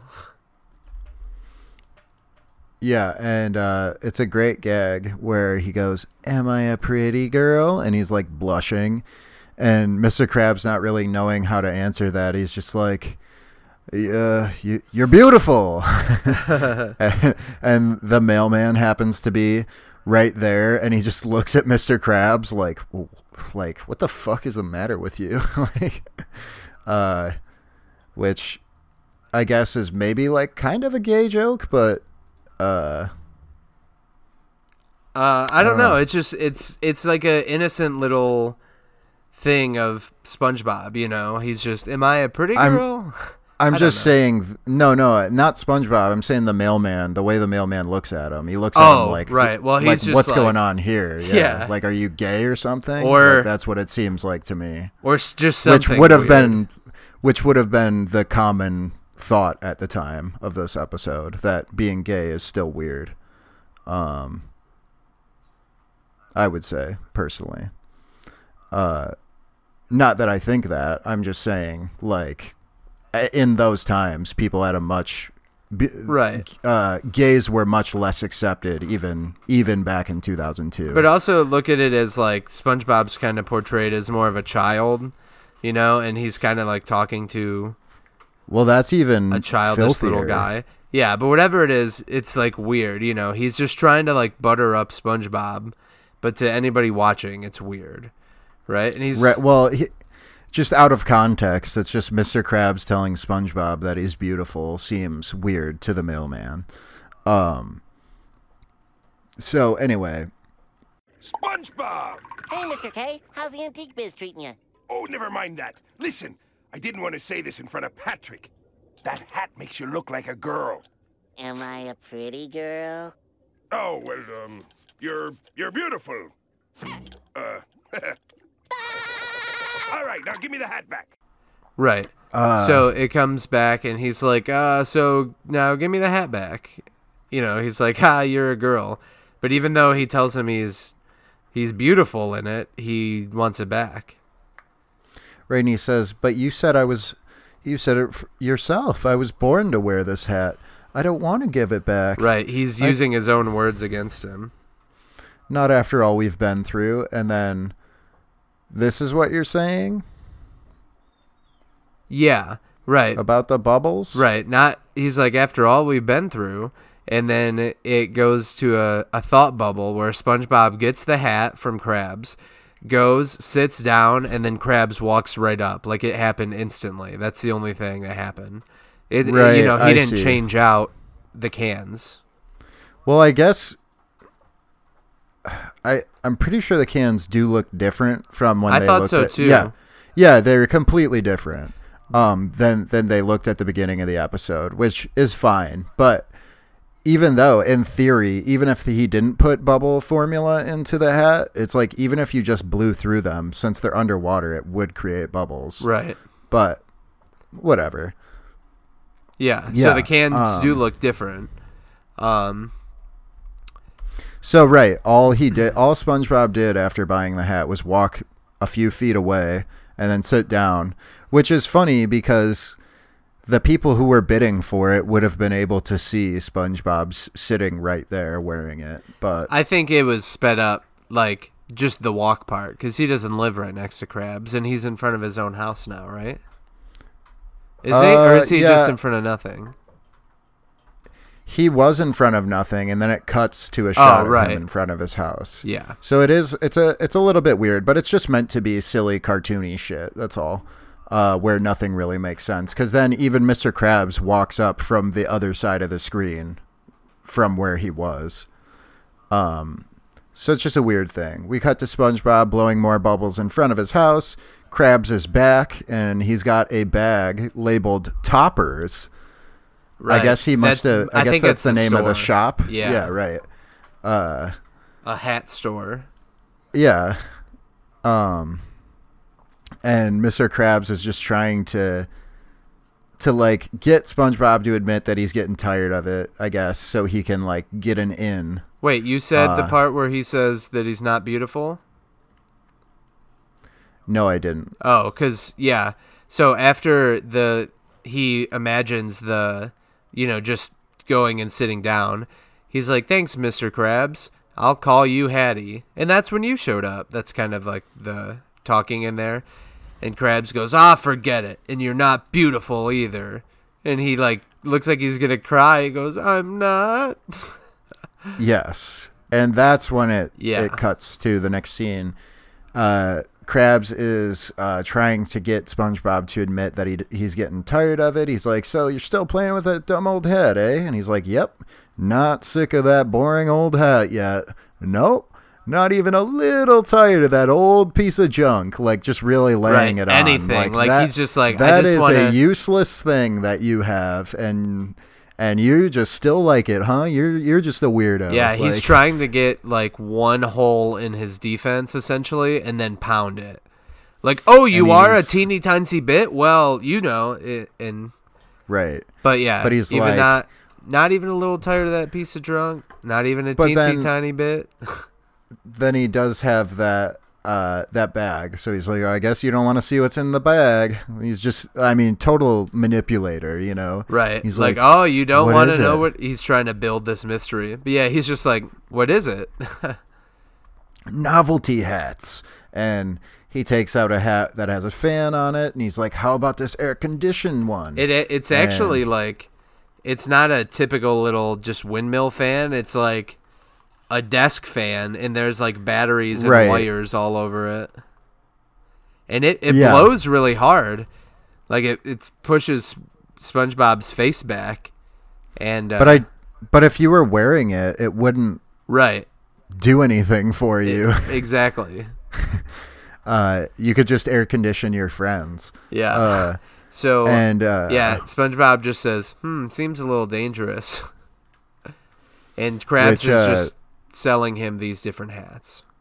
Yeah, and then it's like the juicer, and it's a hat with like a funnel on top and a spout on the front, and he puts a carrot into it and it juices it. And he's like, ooh, just watching it. Although also pretty dumb hat. The part that juices it is where your head goes. Right. It would. That one seems more dangerous to me than the AC one. But then he's like, nobody says anything after the juicer except for ooh, and then he goes Foxy Grandpa, and it's just a red, white, and blue hat with red letters that says Foxy Grandpa on it. Yeah, that's so which good. I know I do have in Animal Crossing. I forget what for, but I did get the title of Grandpa for the second half. And then I imagine you can probably find one that says Foxy. Yeah. Eventually. It's funny because it just seemed like, I don't know, whenever, like my dad had a lot of weird hats, and that was like one that he would have for no reason. Yeah. You know, but it sounds like a cool hat. It's just like, everybody somehow has one of these. It's like a joke hat, but it's kind of cool, honestly. Foxy Grandpa, it's funny. And for those of us who know SpongeBob, if you saw someone wearing a hat that said Foxy Grandpa on it, you'd probably think that was pretty cool. Yeah, I would. So, we'll think about it. It would be cool if we could make that happen. Merch, perhaps? Yeah. So, let us know in the comments or whatever. Don't forget to smash that like button. Yeah, don't forget to let us know if you would like us to start selling Foxy Grandpa hats, because I would buy one. There might be. I bet someone's already done it. You could probably buy one right now. Right, but ours would have like something else about the podcast on it too. Maybe on the back or something. So anyway, SpongeBob likes the Foxy Grandpa one. He laughs at it, and he's like, so what do you say? Your silly hat for all these hats. No deal, Mr. Krabs. I'm sticking with Hattie. Yeah, thanks for the offer, though. Also, that does remind me, I used to wear bucket hats for like a couple. There was like a summer where I was big into bucket hats, and I had two of them. That makes sense to me. And, this is like in middle school, I think, or maybe even elementary school. But yeah, I definitely named my hat Hattie. It was not as original back then. But it was cute. And anyway, he's like, I thought that. Krabs is like, by himself now. He's like, I thought that Foxy Grandpa would get him for sure. Right. That was like his ace in the hole. Like, this is the one. This is the one. Foxy Grandpa. He's like, I didn't want to have to do this, but he gives me no other option. I'm going to have to scare it off him. And now we get to some of the most memorable SpongeBob happenings to ever happen, right? Krabs walks up to SpongeBob's house at night, draws a little ghost on a lined piece of paper, right? Nope. Yeah, like college paper. Ruled. Right. Yeah. It has spirals on the side. He just tears it off. It's very like just done. You know, it wasn't meticulously planned. He just kind of does it all there. Puts a hook through it and the hook is on a fishing pole, and he... I was gonna say a flimsy fishing rod. Yeah, 'cause that's what it looks like. Right, and he like throws the paper in there, and you know it's floating above SpongeBob, and then SpongeBob wakes up and is looking at it, and he just goes, "Ah, oh my gosh, a floating shopping list!" And then you can see what the paper is, and it just says milk, eggs, cheese. All dairy as well. Yeah. I mean, technically not eggs, but yeah, they are in the dairy department of the store. But yes, all things that I do not eat. And right.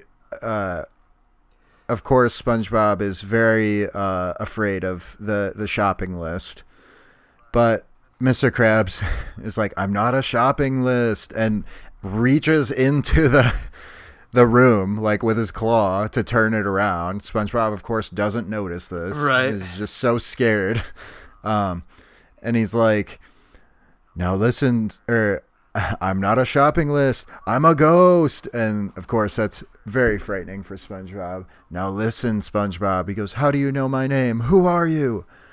"I am the ghost of Soda Drink Hat." And he hangs down a piece of paper with a drawing of the hat as well, just for in case SpongeBob forgot what that was. I don't know. Right. And he's like, and there's only one fishing pole too.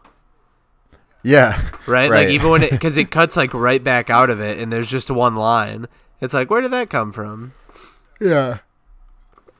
Yeah, he like drew it like, really well too. It's good line art. Right. Much better than his ghost.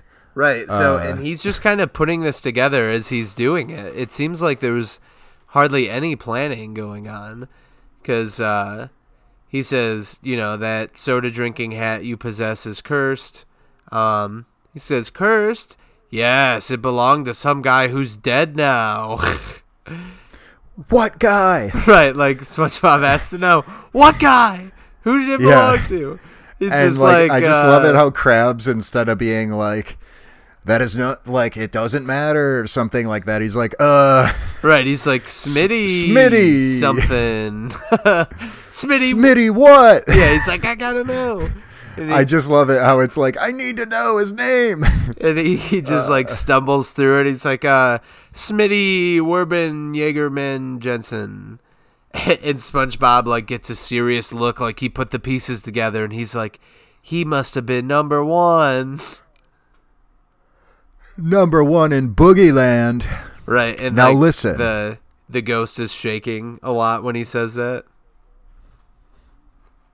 And right, Mr. Krabs doesn't know that he dug his own hole with this one. Wink, as he says, right, a curse will descend on you unless you return that hat to its owner immediately. Immediately. And SpongeBob repeats, "Immediately. Immediately.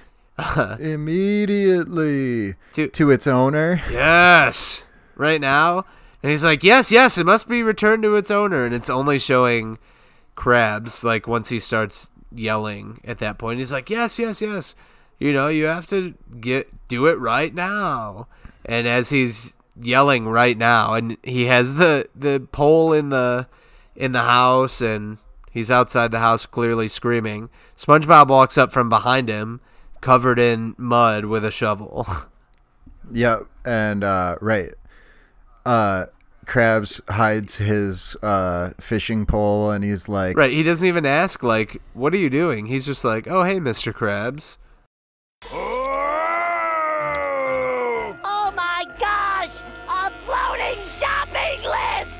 Ah! "I'm not a shopping list. I'm a ghost." "Now listen, SpongeBob. How do you know my name? Who are you?" "I am the ghost of Soda Drink Hats, and I'm here to tell you that soda drink hat you possess is cursed." "Cursed? cursed? Yes. It once belonged to some guy who's dead now. What guy? Smitty something. Smitty what? Smitty Werbenjagermanjensen. He must have been number one. Number one in Boogieland. Now listen, a curse will descend on you unless the hat is returned to its owner immediately. Immediately? Immediately. To its owner? Yes. Right now? Yes, yes, it must be returned to its owner right now! Hey, Mr. Krabs. SpongeBob! What are you doing here? Yeah, right. I was just returning the cursed road. He's like, SpongeBob, what are you doing here? Right, like it's his house. It's the opposite of what it should be, yeah. Right? And he's like, I was just returning the cursed soda drink hat to its original owner, Smitty Werbenjagermanjensen. And he's like, what? There is no Smitty Werbenjagermanjensen. He goes, sure there is. He's buried out in Floaters Cemetery. And he's like... Floaters, he's just isn't that funny? Like, because when goldfish die, they float to the top. Yeah, and dead bodies as well. And he's like, how did I just... He's like so confused. He's like, how could that be? How could there be a guy with that name? And he's also like, I was just talking to you. And, right. You know, he's like, give me that shovel. And as he's leaving, SpongeBob says, it was his hat, Mr. Krabs. He was number one. Everyone remembers that. Everybody knows that. Give me that shovel. Right, Mr. It was his hat, Mr. Krabs. He was number one. But I also do want to say, just before I forget, how Mr. Krabs, when he says there is no Smitty Werbenjagermanjensen, that is technically correct, as we'll see in a moment. Yeah. Anyway. Right. We see the cemetery, which the front of it is like a skull with a pirate hat, like in the gateway of it. And there's it's two real swords. Real creepy looking. Right. Like a bat flies by. The sky looks way different. It's still the flowers, but they're all gray and dark gray as the colors, and there's urchins. They're really distorted and like stretched out too, and they surround the moon. It's like a spiral around the moon almost. Yeah. And he walks in with the shovel, and there's like a weird hairy clam thing with eyes that like looks at him, and all these little scallops come. It makes an owl noise. Right, and there's like a... And he's like, He's like getting scared. Yeah. There's a sunken ship. Then, the scallops all fly at him. He falls down. There's a black cat. Right, or a snail. And it even hisses. It is underwater. Yeah. And Krabs is kind of freaked out. He's like, it's just a boneyard. Full of bones. Yeah. Like, of course. And he hears another noise, gets scared, and hides behind... something, a tombstone. But then it turns out it's just Squidward. Squidward, what's he doing here? And so late at night. Like, yeah, right. Yeah, he has like a bundle of flowers that he's holding, and he's like crying and looking real sad, and he kneels in front of this grave and leaves the flowers there. Like, who could Squidward love so much? Right, Mr. Krabs must know. And he reads the grave, and of course it says... Here lies Squidward's hopes and dreams. He just goes, what a baby. What a baby. Right, I wonder what's actually in that. He remembers that he has, that grave plot. Yeah, wobbledy wop. Right next to my dad. And so then he's like, oh yeah, I gotta find Smitty. Or whatever the frick. And Smitty, whatever.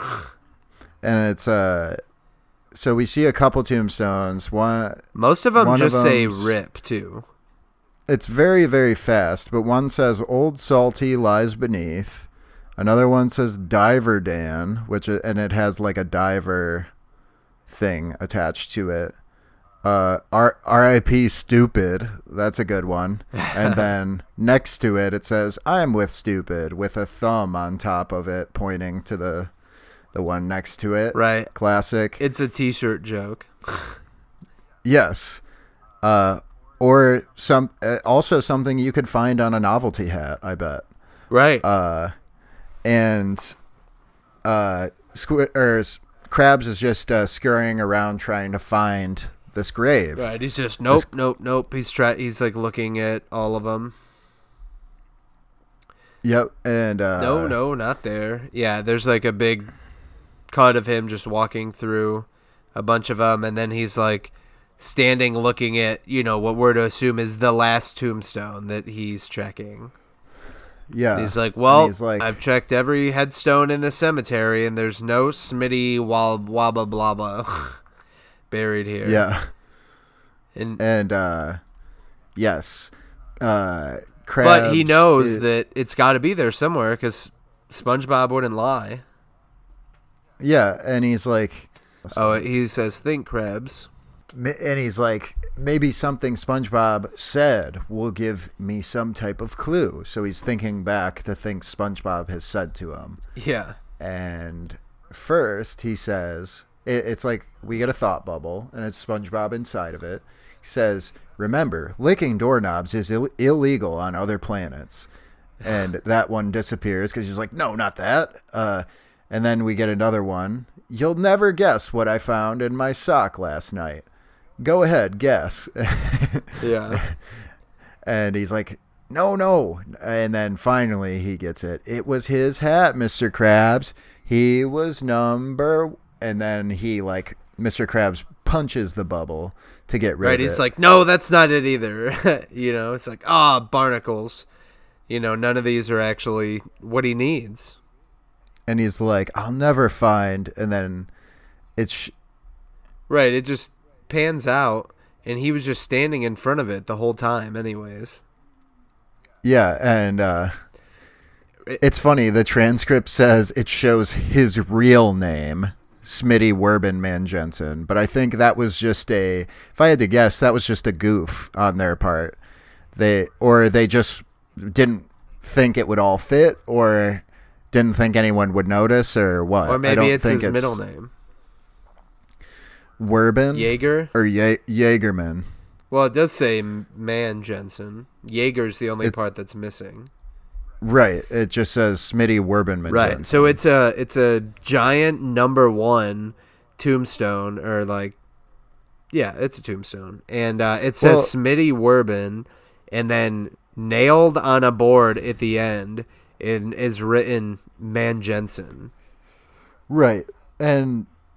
Yeah, if they had tried to fit the word Jaeger in there, it wouldn't have all fit. So that maybe is why. I don't know. Right, but it's, you know, still... It's also just a made-up name that Krabs came up with. Maybe he was close, and SpongeBob was just like, oh, well, this is clearly it.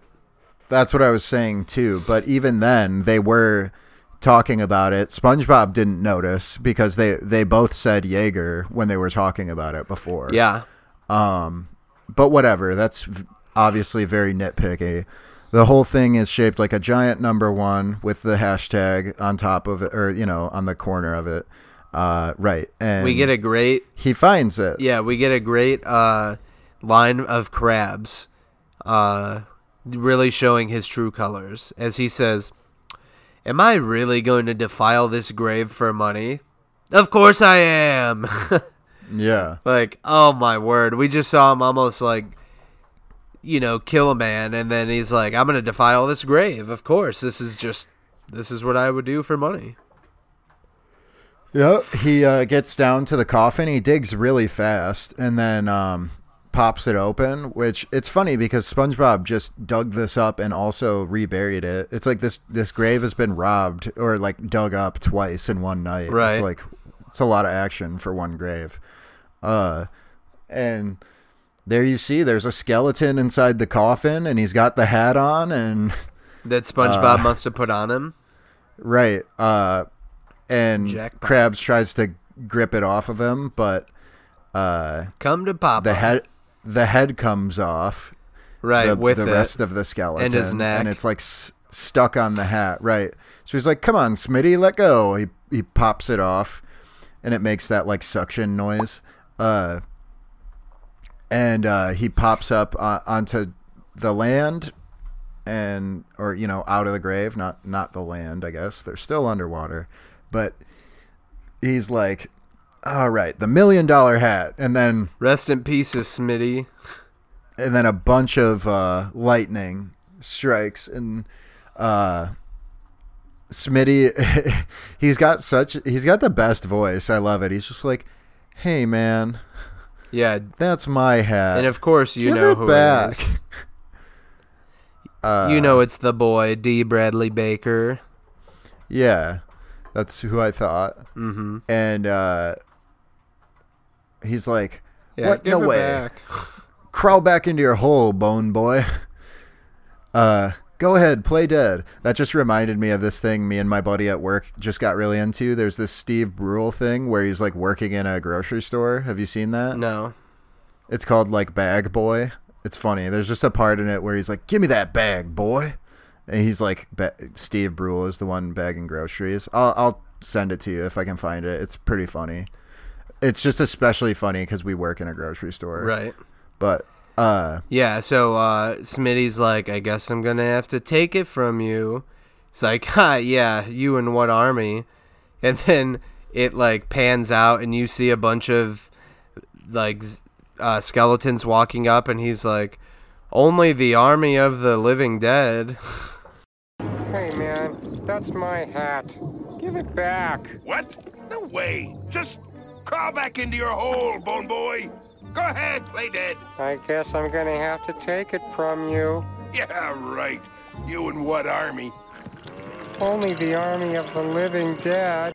Yeah, skeletons of many shapes and sizes. Yeah. Some of them have swords, too.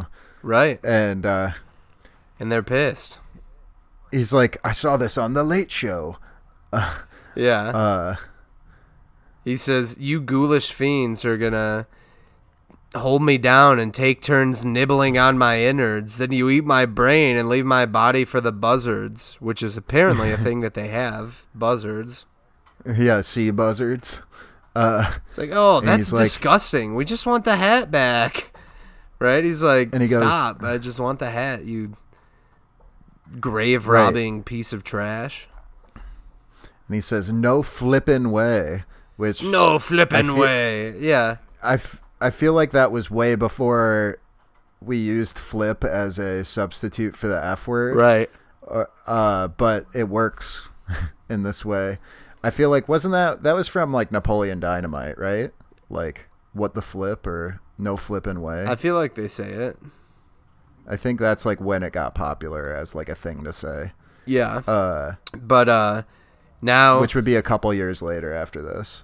But yeah. Correct. Now Krabs grabs the head off of a swordfish by the neck, and he's pretty much just using it as a sword. Yeah. And they're starting to attack him. Smitty goes, attack. Yeah. He's just so, like, nonchalant sounding. Well, he's also holding his head still because Krabs detached his head.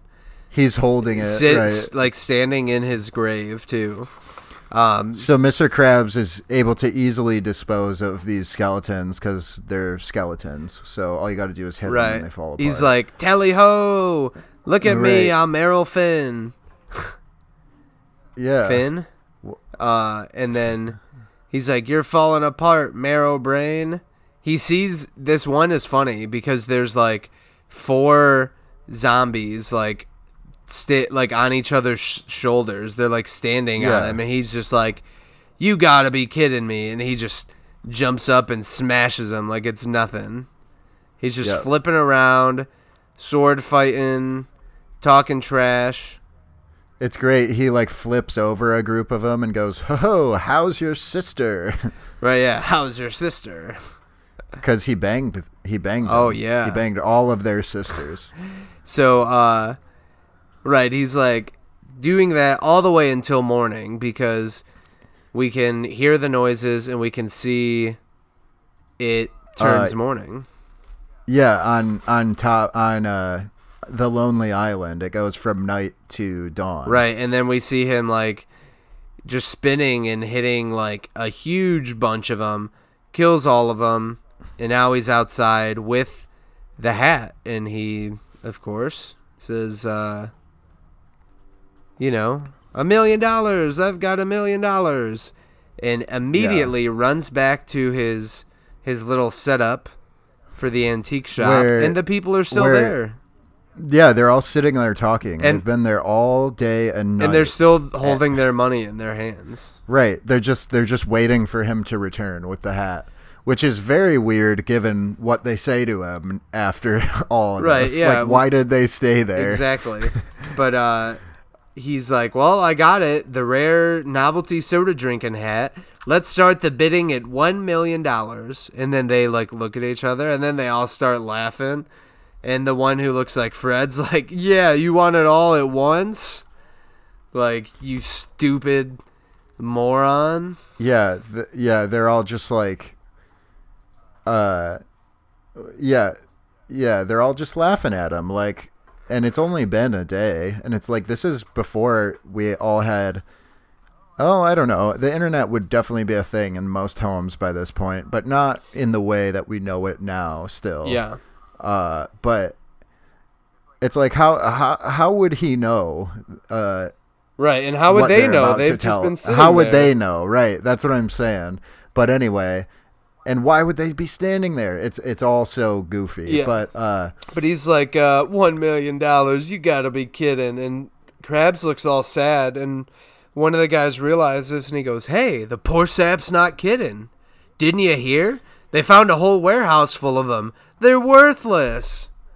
Like, yeah, and he points over to a dumpster that happens to be right outside Crab's house that's full of them. And imagine that. That's probably where he got it in the first place. Right. He probably right. It was there the whole time.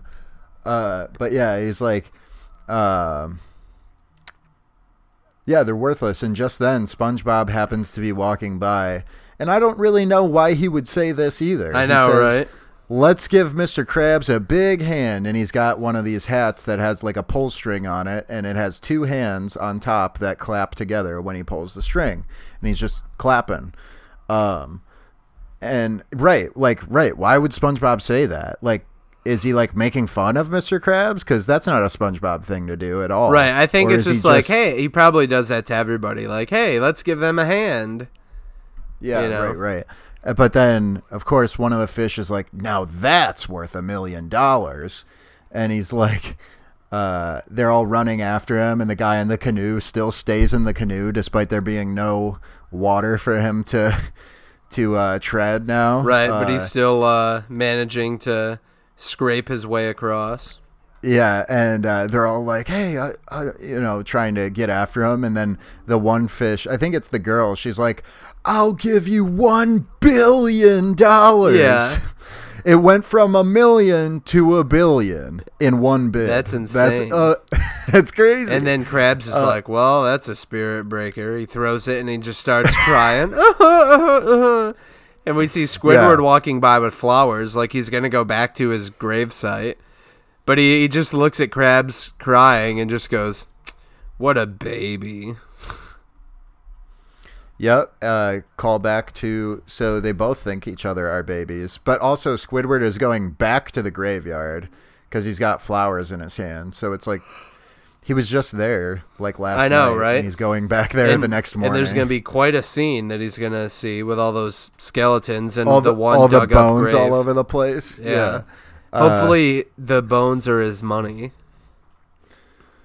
So what is the moral here? Don't cry or else people will think you're a baby. No more scamming people. Yeah, I know. I was joking, though. But that is kind of the joke. Like, if you cry, people will think you're a baby. That is a thing, like, yeah. Don't be a baby. Don't try to scam people. Right. I guess. Right. Don't scam people and because it'll come back to haunt you kind of thing. And then when you try to fix it, if you're still greedy, it's not going to work out for you. Basically, don't be greedy. Yeah. Most of Krabs' which is a Krabs. Yeah. A motif with Krabs. I got to say 10 out of 10 episode. Super memorable, great story, fun times, great animation, music, it's all there. It's a definite classic, that's for sure. Instant. One that seems to be probably more memorable than its own sister episode, you know, for most people, I'd say. Everyone remembers Smitty. That's a hard thing to forget.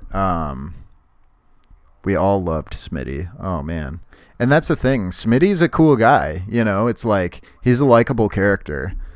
Yes. I wonder if he ever comes back in the future. I feel like it potentially could happen. Right. I feel like he does. I don't remember why, but it seems like he does. I don't know. We'll have to continue on and see. Indeed. So, yeah, I mean, he was number one. That episode is number one in a lot of people's hearts, I'm willing to bet. And it's definitely up there for me, too. An absolute classic. I did always like this one. I like it. I like episodes that have a lot of locations. And even though I do like ones that don't, it's like I like it when we move around. And in this one, we get to see the graveyard, which we've never been to before. And, you know, we're in front of SpongeBob's house, we're in front of Krab's house, you know, we're kind of all over the place in this episode, which I like. Yeah. It makes it exciting, you know. And yeah, I mean, SpongeBob, man, what a great show. Lots of killer episodes. I was looking at the season 3 list right before we started recording today, and it was just like, it's funny because towards the end there's a couple that I flat out do not remember. I'm sure I will once I see them, but there was like 2 or 3 where I'm like, I have no idea what that one is. But a lot of them, especially in these next coming weeks, are like absolute, like peak SpongeBob, I'd say. Yes. This is a good time to be listening to the Striped Sweater podcast. Next week, of course, is going to be As Seen on TV and Can You Spare a Dime? Yeah, which both of those are complete slappers. The one where SpongeBob is in a commercial and lets the fame go to his head, and which is the episode in which the name of our podcast comes from. Yes. And the one where Squidward gets fired and is he quits because of a workplace incident and lives with SpongeBob. Yeah, and that's a great one too. It's been a long time since I've seen either of those episodes, and I'm eager to watch them. Oh boy. Yeah. Why don't you tell them who you are? Sure. So I have been one half of your hosts. My name is Alexander Beardsley, of course. You can find me on the internet under you could find me under that name, but most of my accounts are under the name Ashton Waganda, AshtonWagandha. And you can follow me. I'm not super active on most of my social media anymore, but you know, I do what I can. You can find me, you know, if you have a question for me or a comment or a concern or whatever, you know, let me have it. I don't care. He doesn't care. I don't give a rip. And you know, I love SpongeBob. I love you all for listening, especially if you're hearing this part. I know myself. I sometimes don't listen to the last handful of minutes of podcasts. So if you're hearing this, I really appreciate you. And thanks for listening. And my co-host, of course, is Zach Mayne, @TotallyRad_Zach. Find me on the internet as well. Check out our YouTube channel to catch up on the EggsFL action that happened. Send us an email at stripedsorterproductions@gmail.com or send us a message through Facebook or something. We haven't done in a while, but we do sometimes do offshoot episodes of something else. So if there's something else you'd like to hear us do while we're in the middle of this season, give us a hooty hoot. And we will try to accommodate or, you know, bring up some things to talk about, whatever it is. We enjoy talking to people with similar interests and people that appreciate what we do, because that's the only reason we keep doing it. Yes, indeedy. And I mean, I just like I said earlier in this episode, is like, I do enjoy analyzing things, and SpongeBob is a little bit interesting to do because sometimes I overanalyze certain things, and I think you do too, to a certain degree also, but that's kind of all part of the fun, is we're kind of, we're watching these episodes and we're kind of like looking at like, wait a second, this doesn't make sense. Why would that happen? But of course it is a cartoon, and that's all part of the fun. But, you know, we hope you guys enjoy our silliness and our commentary on these things, because we enjoy doing it, you know. So thanks again. So if you're still here, have a great time. Yeah, have fun out there, you know. Oh, you want to hear a funny story at the end for the people listening? Actually, wait, straight up though, too, I should say I'm super active on Animal Crossing New Horizons. If anyone listening to this is playing that, I'm not going to recite my Switch code on here now. Hit him up. But yeah, hit me up and we can link up, and I'll visit your island and you can visit mine. Yeah, that would be fun. I would enjoy that actually a lot. I can only do it in person because of my modded Switch. But I wanted to say this funny little story where yesterday my mom had like 5 cops come to her house, all in their own cop cars, and they were like, "Ma'am, is your husband home?" And she's like, "Yeah." It's like, "Well, the neighbor said that he threatened him," and my mom was like, "Did you go over there and threaten the neighbor?" And he was like, "Yeah." What? Yeah, he said he was gonna beat his fucking ass, is what. The way they made it sound. My dad's 85 years old, and he was very drunk at the time too. He's not going to do anything, you know. And my mom's like, "Here, you can have a look at him, but you know, we're not going to do anything. That guy's just an asshole all the time over there." And I mean, they just left. Really, they were just like, "Oh, it's just an old man." Yeah, like, they were like, "Just stay inside and don't say that again." Right. Yeah. That's funny. I like how he was just like, yeah, I said that. It's like, "Oh yeah, I said that. Why do you ask?" Right. Yeah. Oh, Bob. All right, that's Bozo for you, dubbed over. Yeah, Bozo. All right, and with that, peace out, everyone. Bye, y'all. Gucci. That's what we say on this podcast.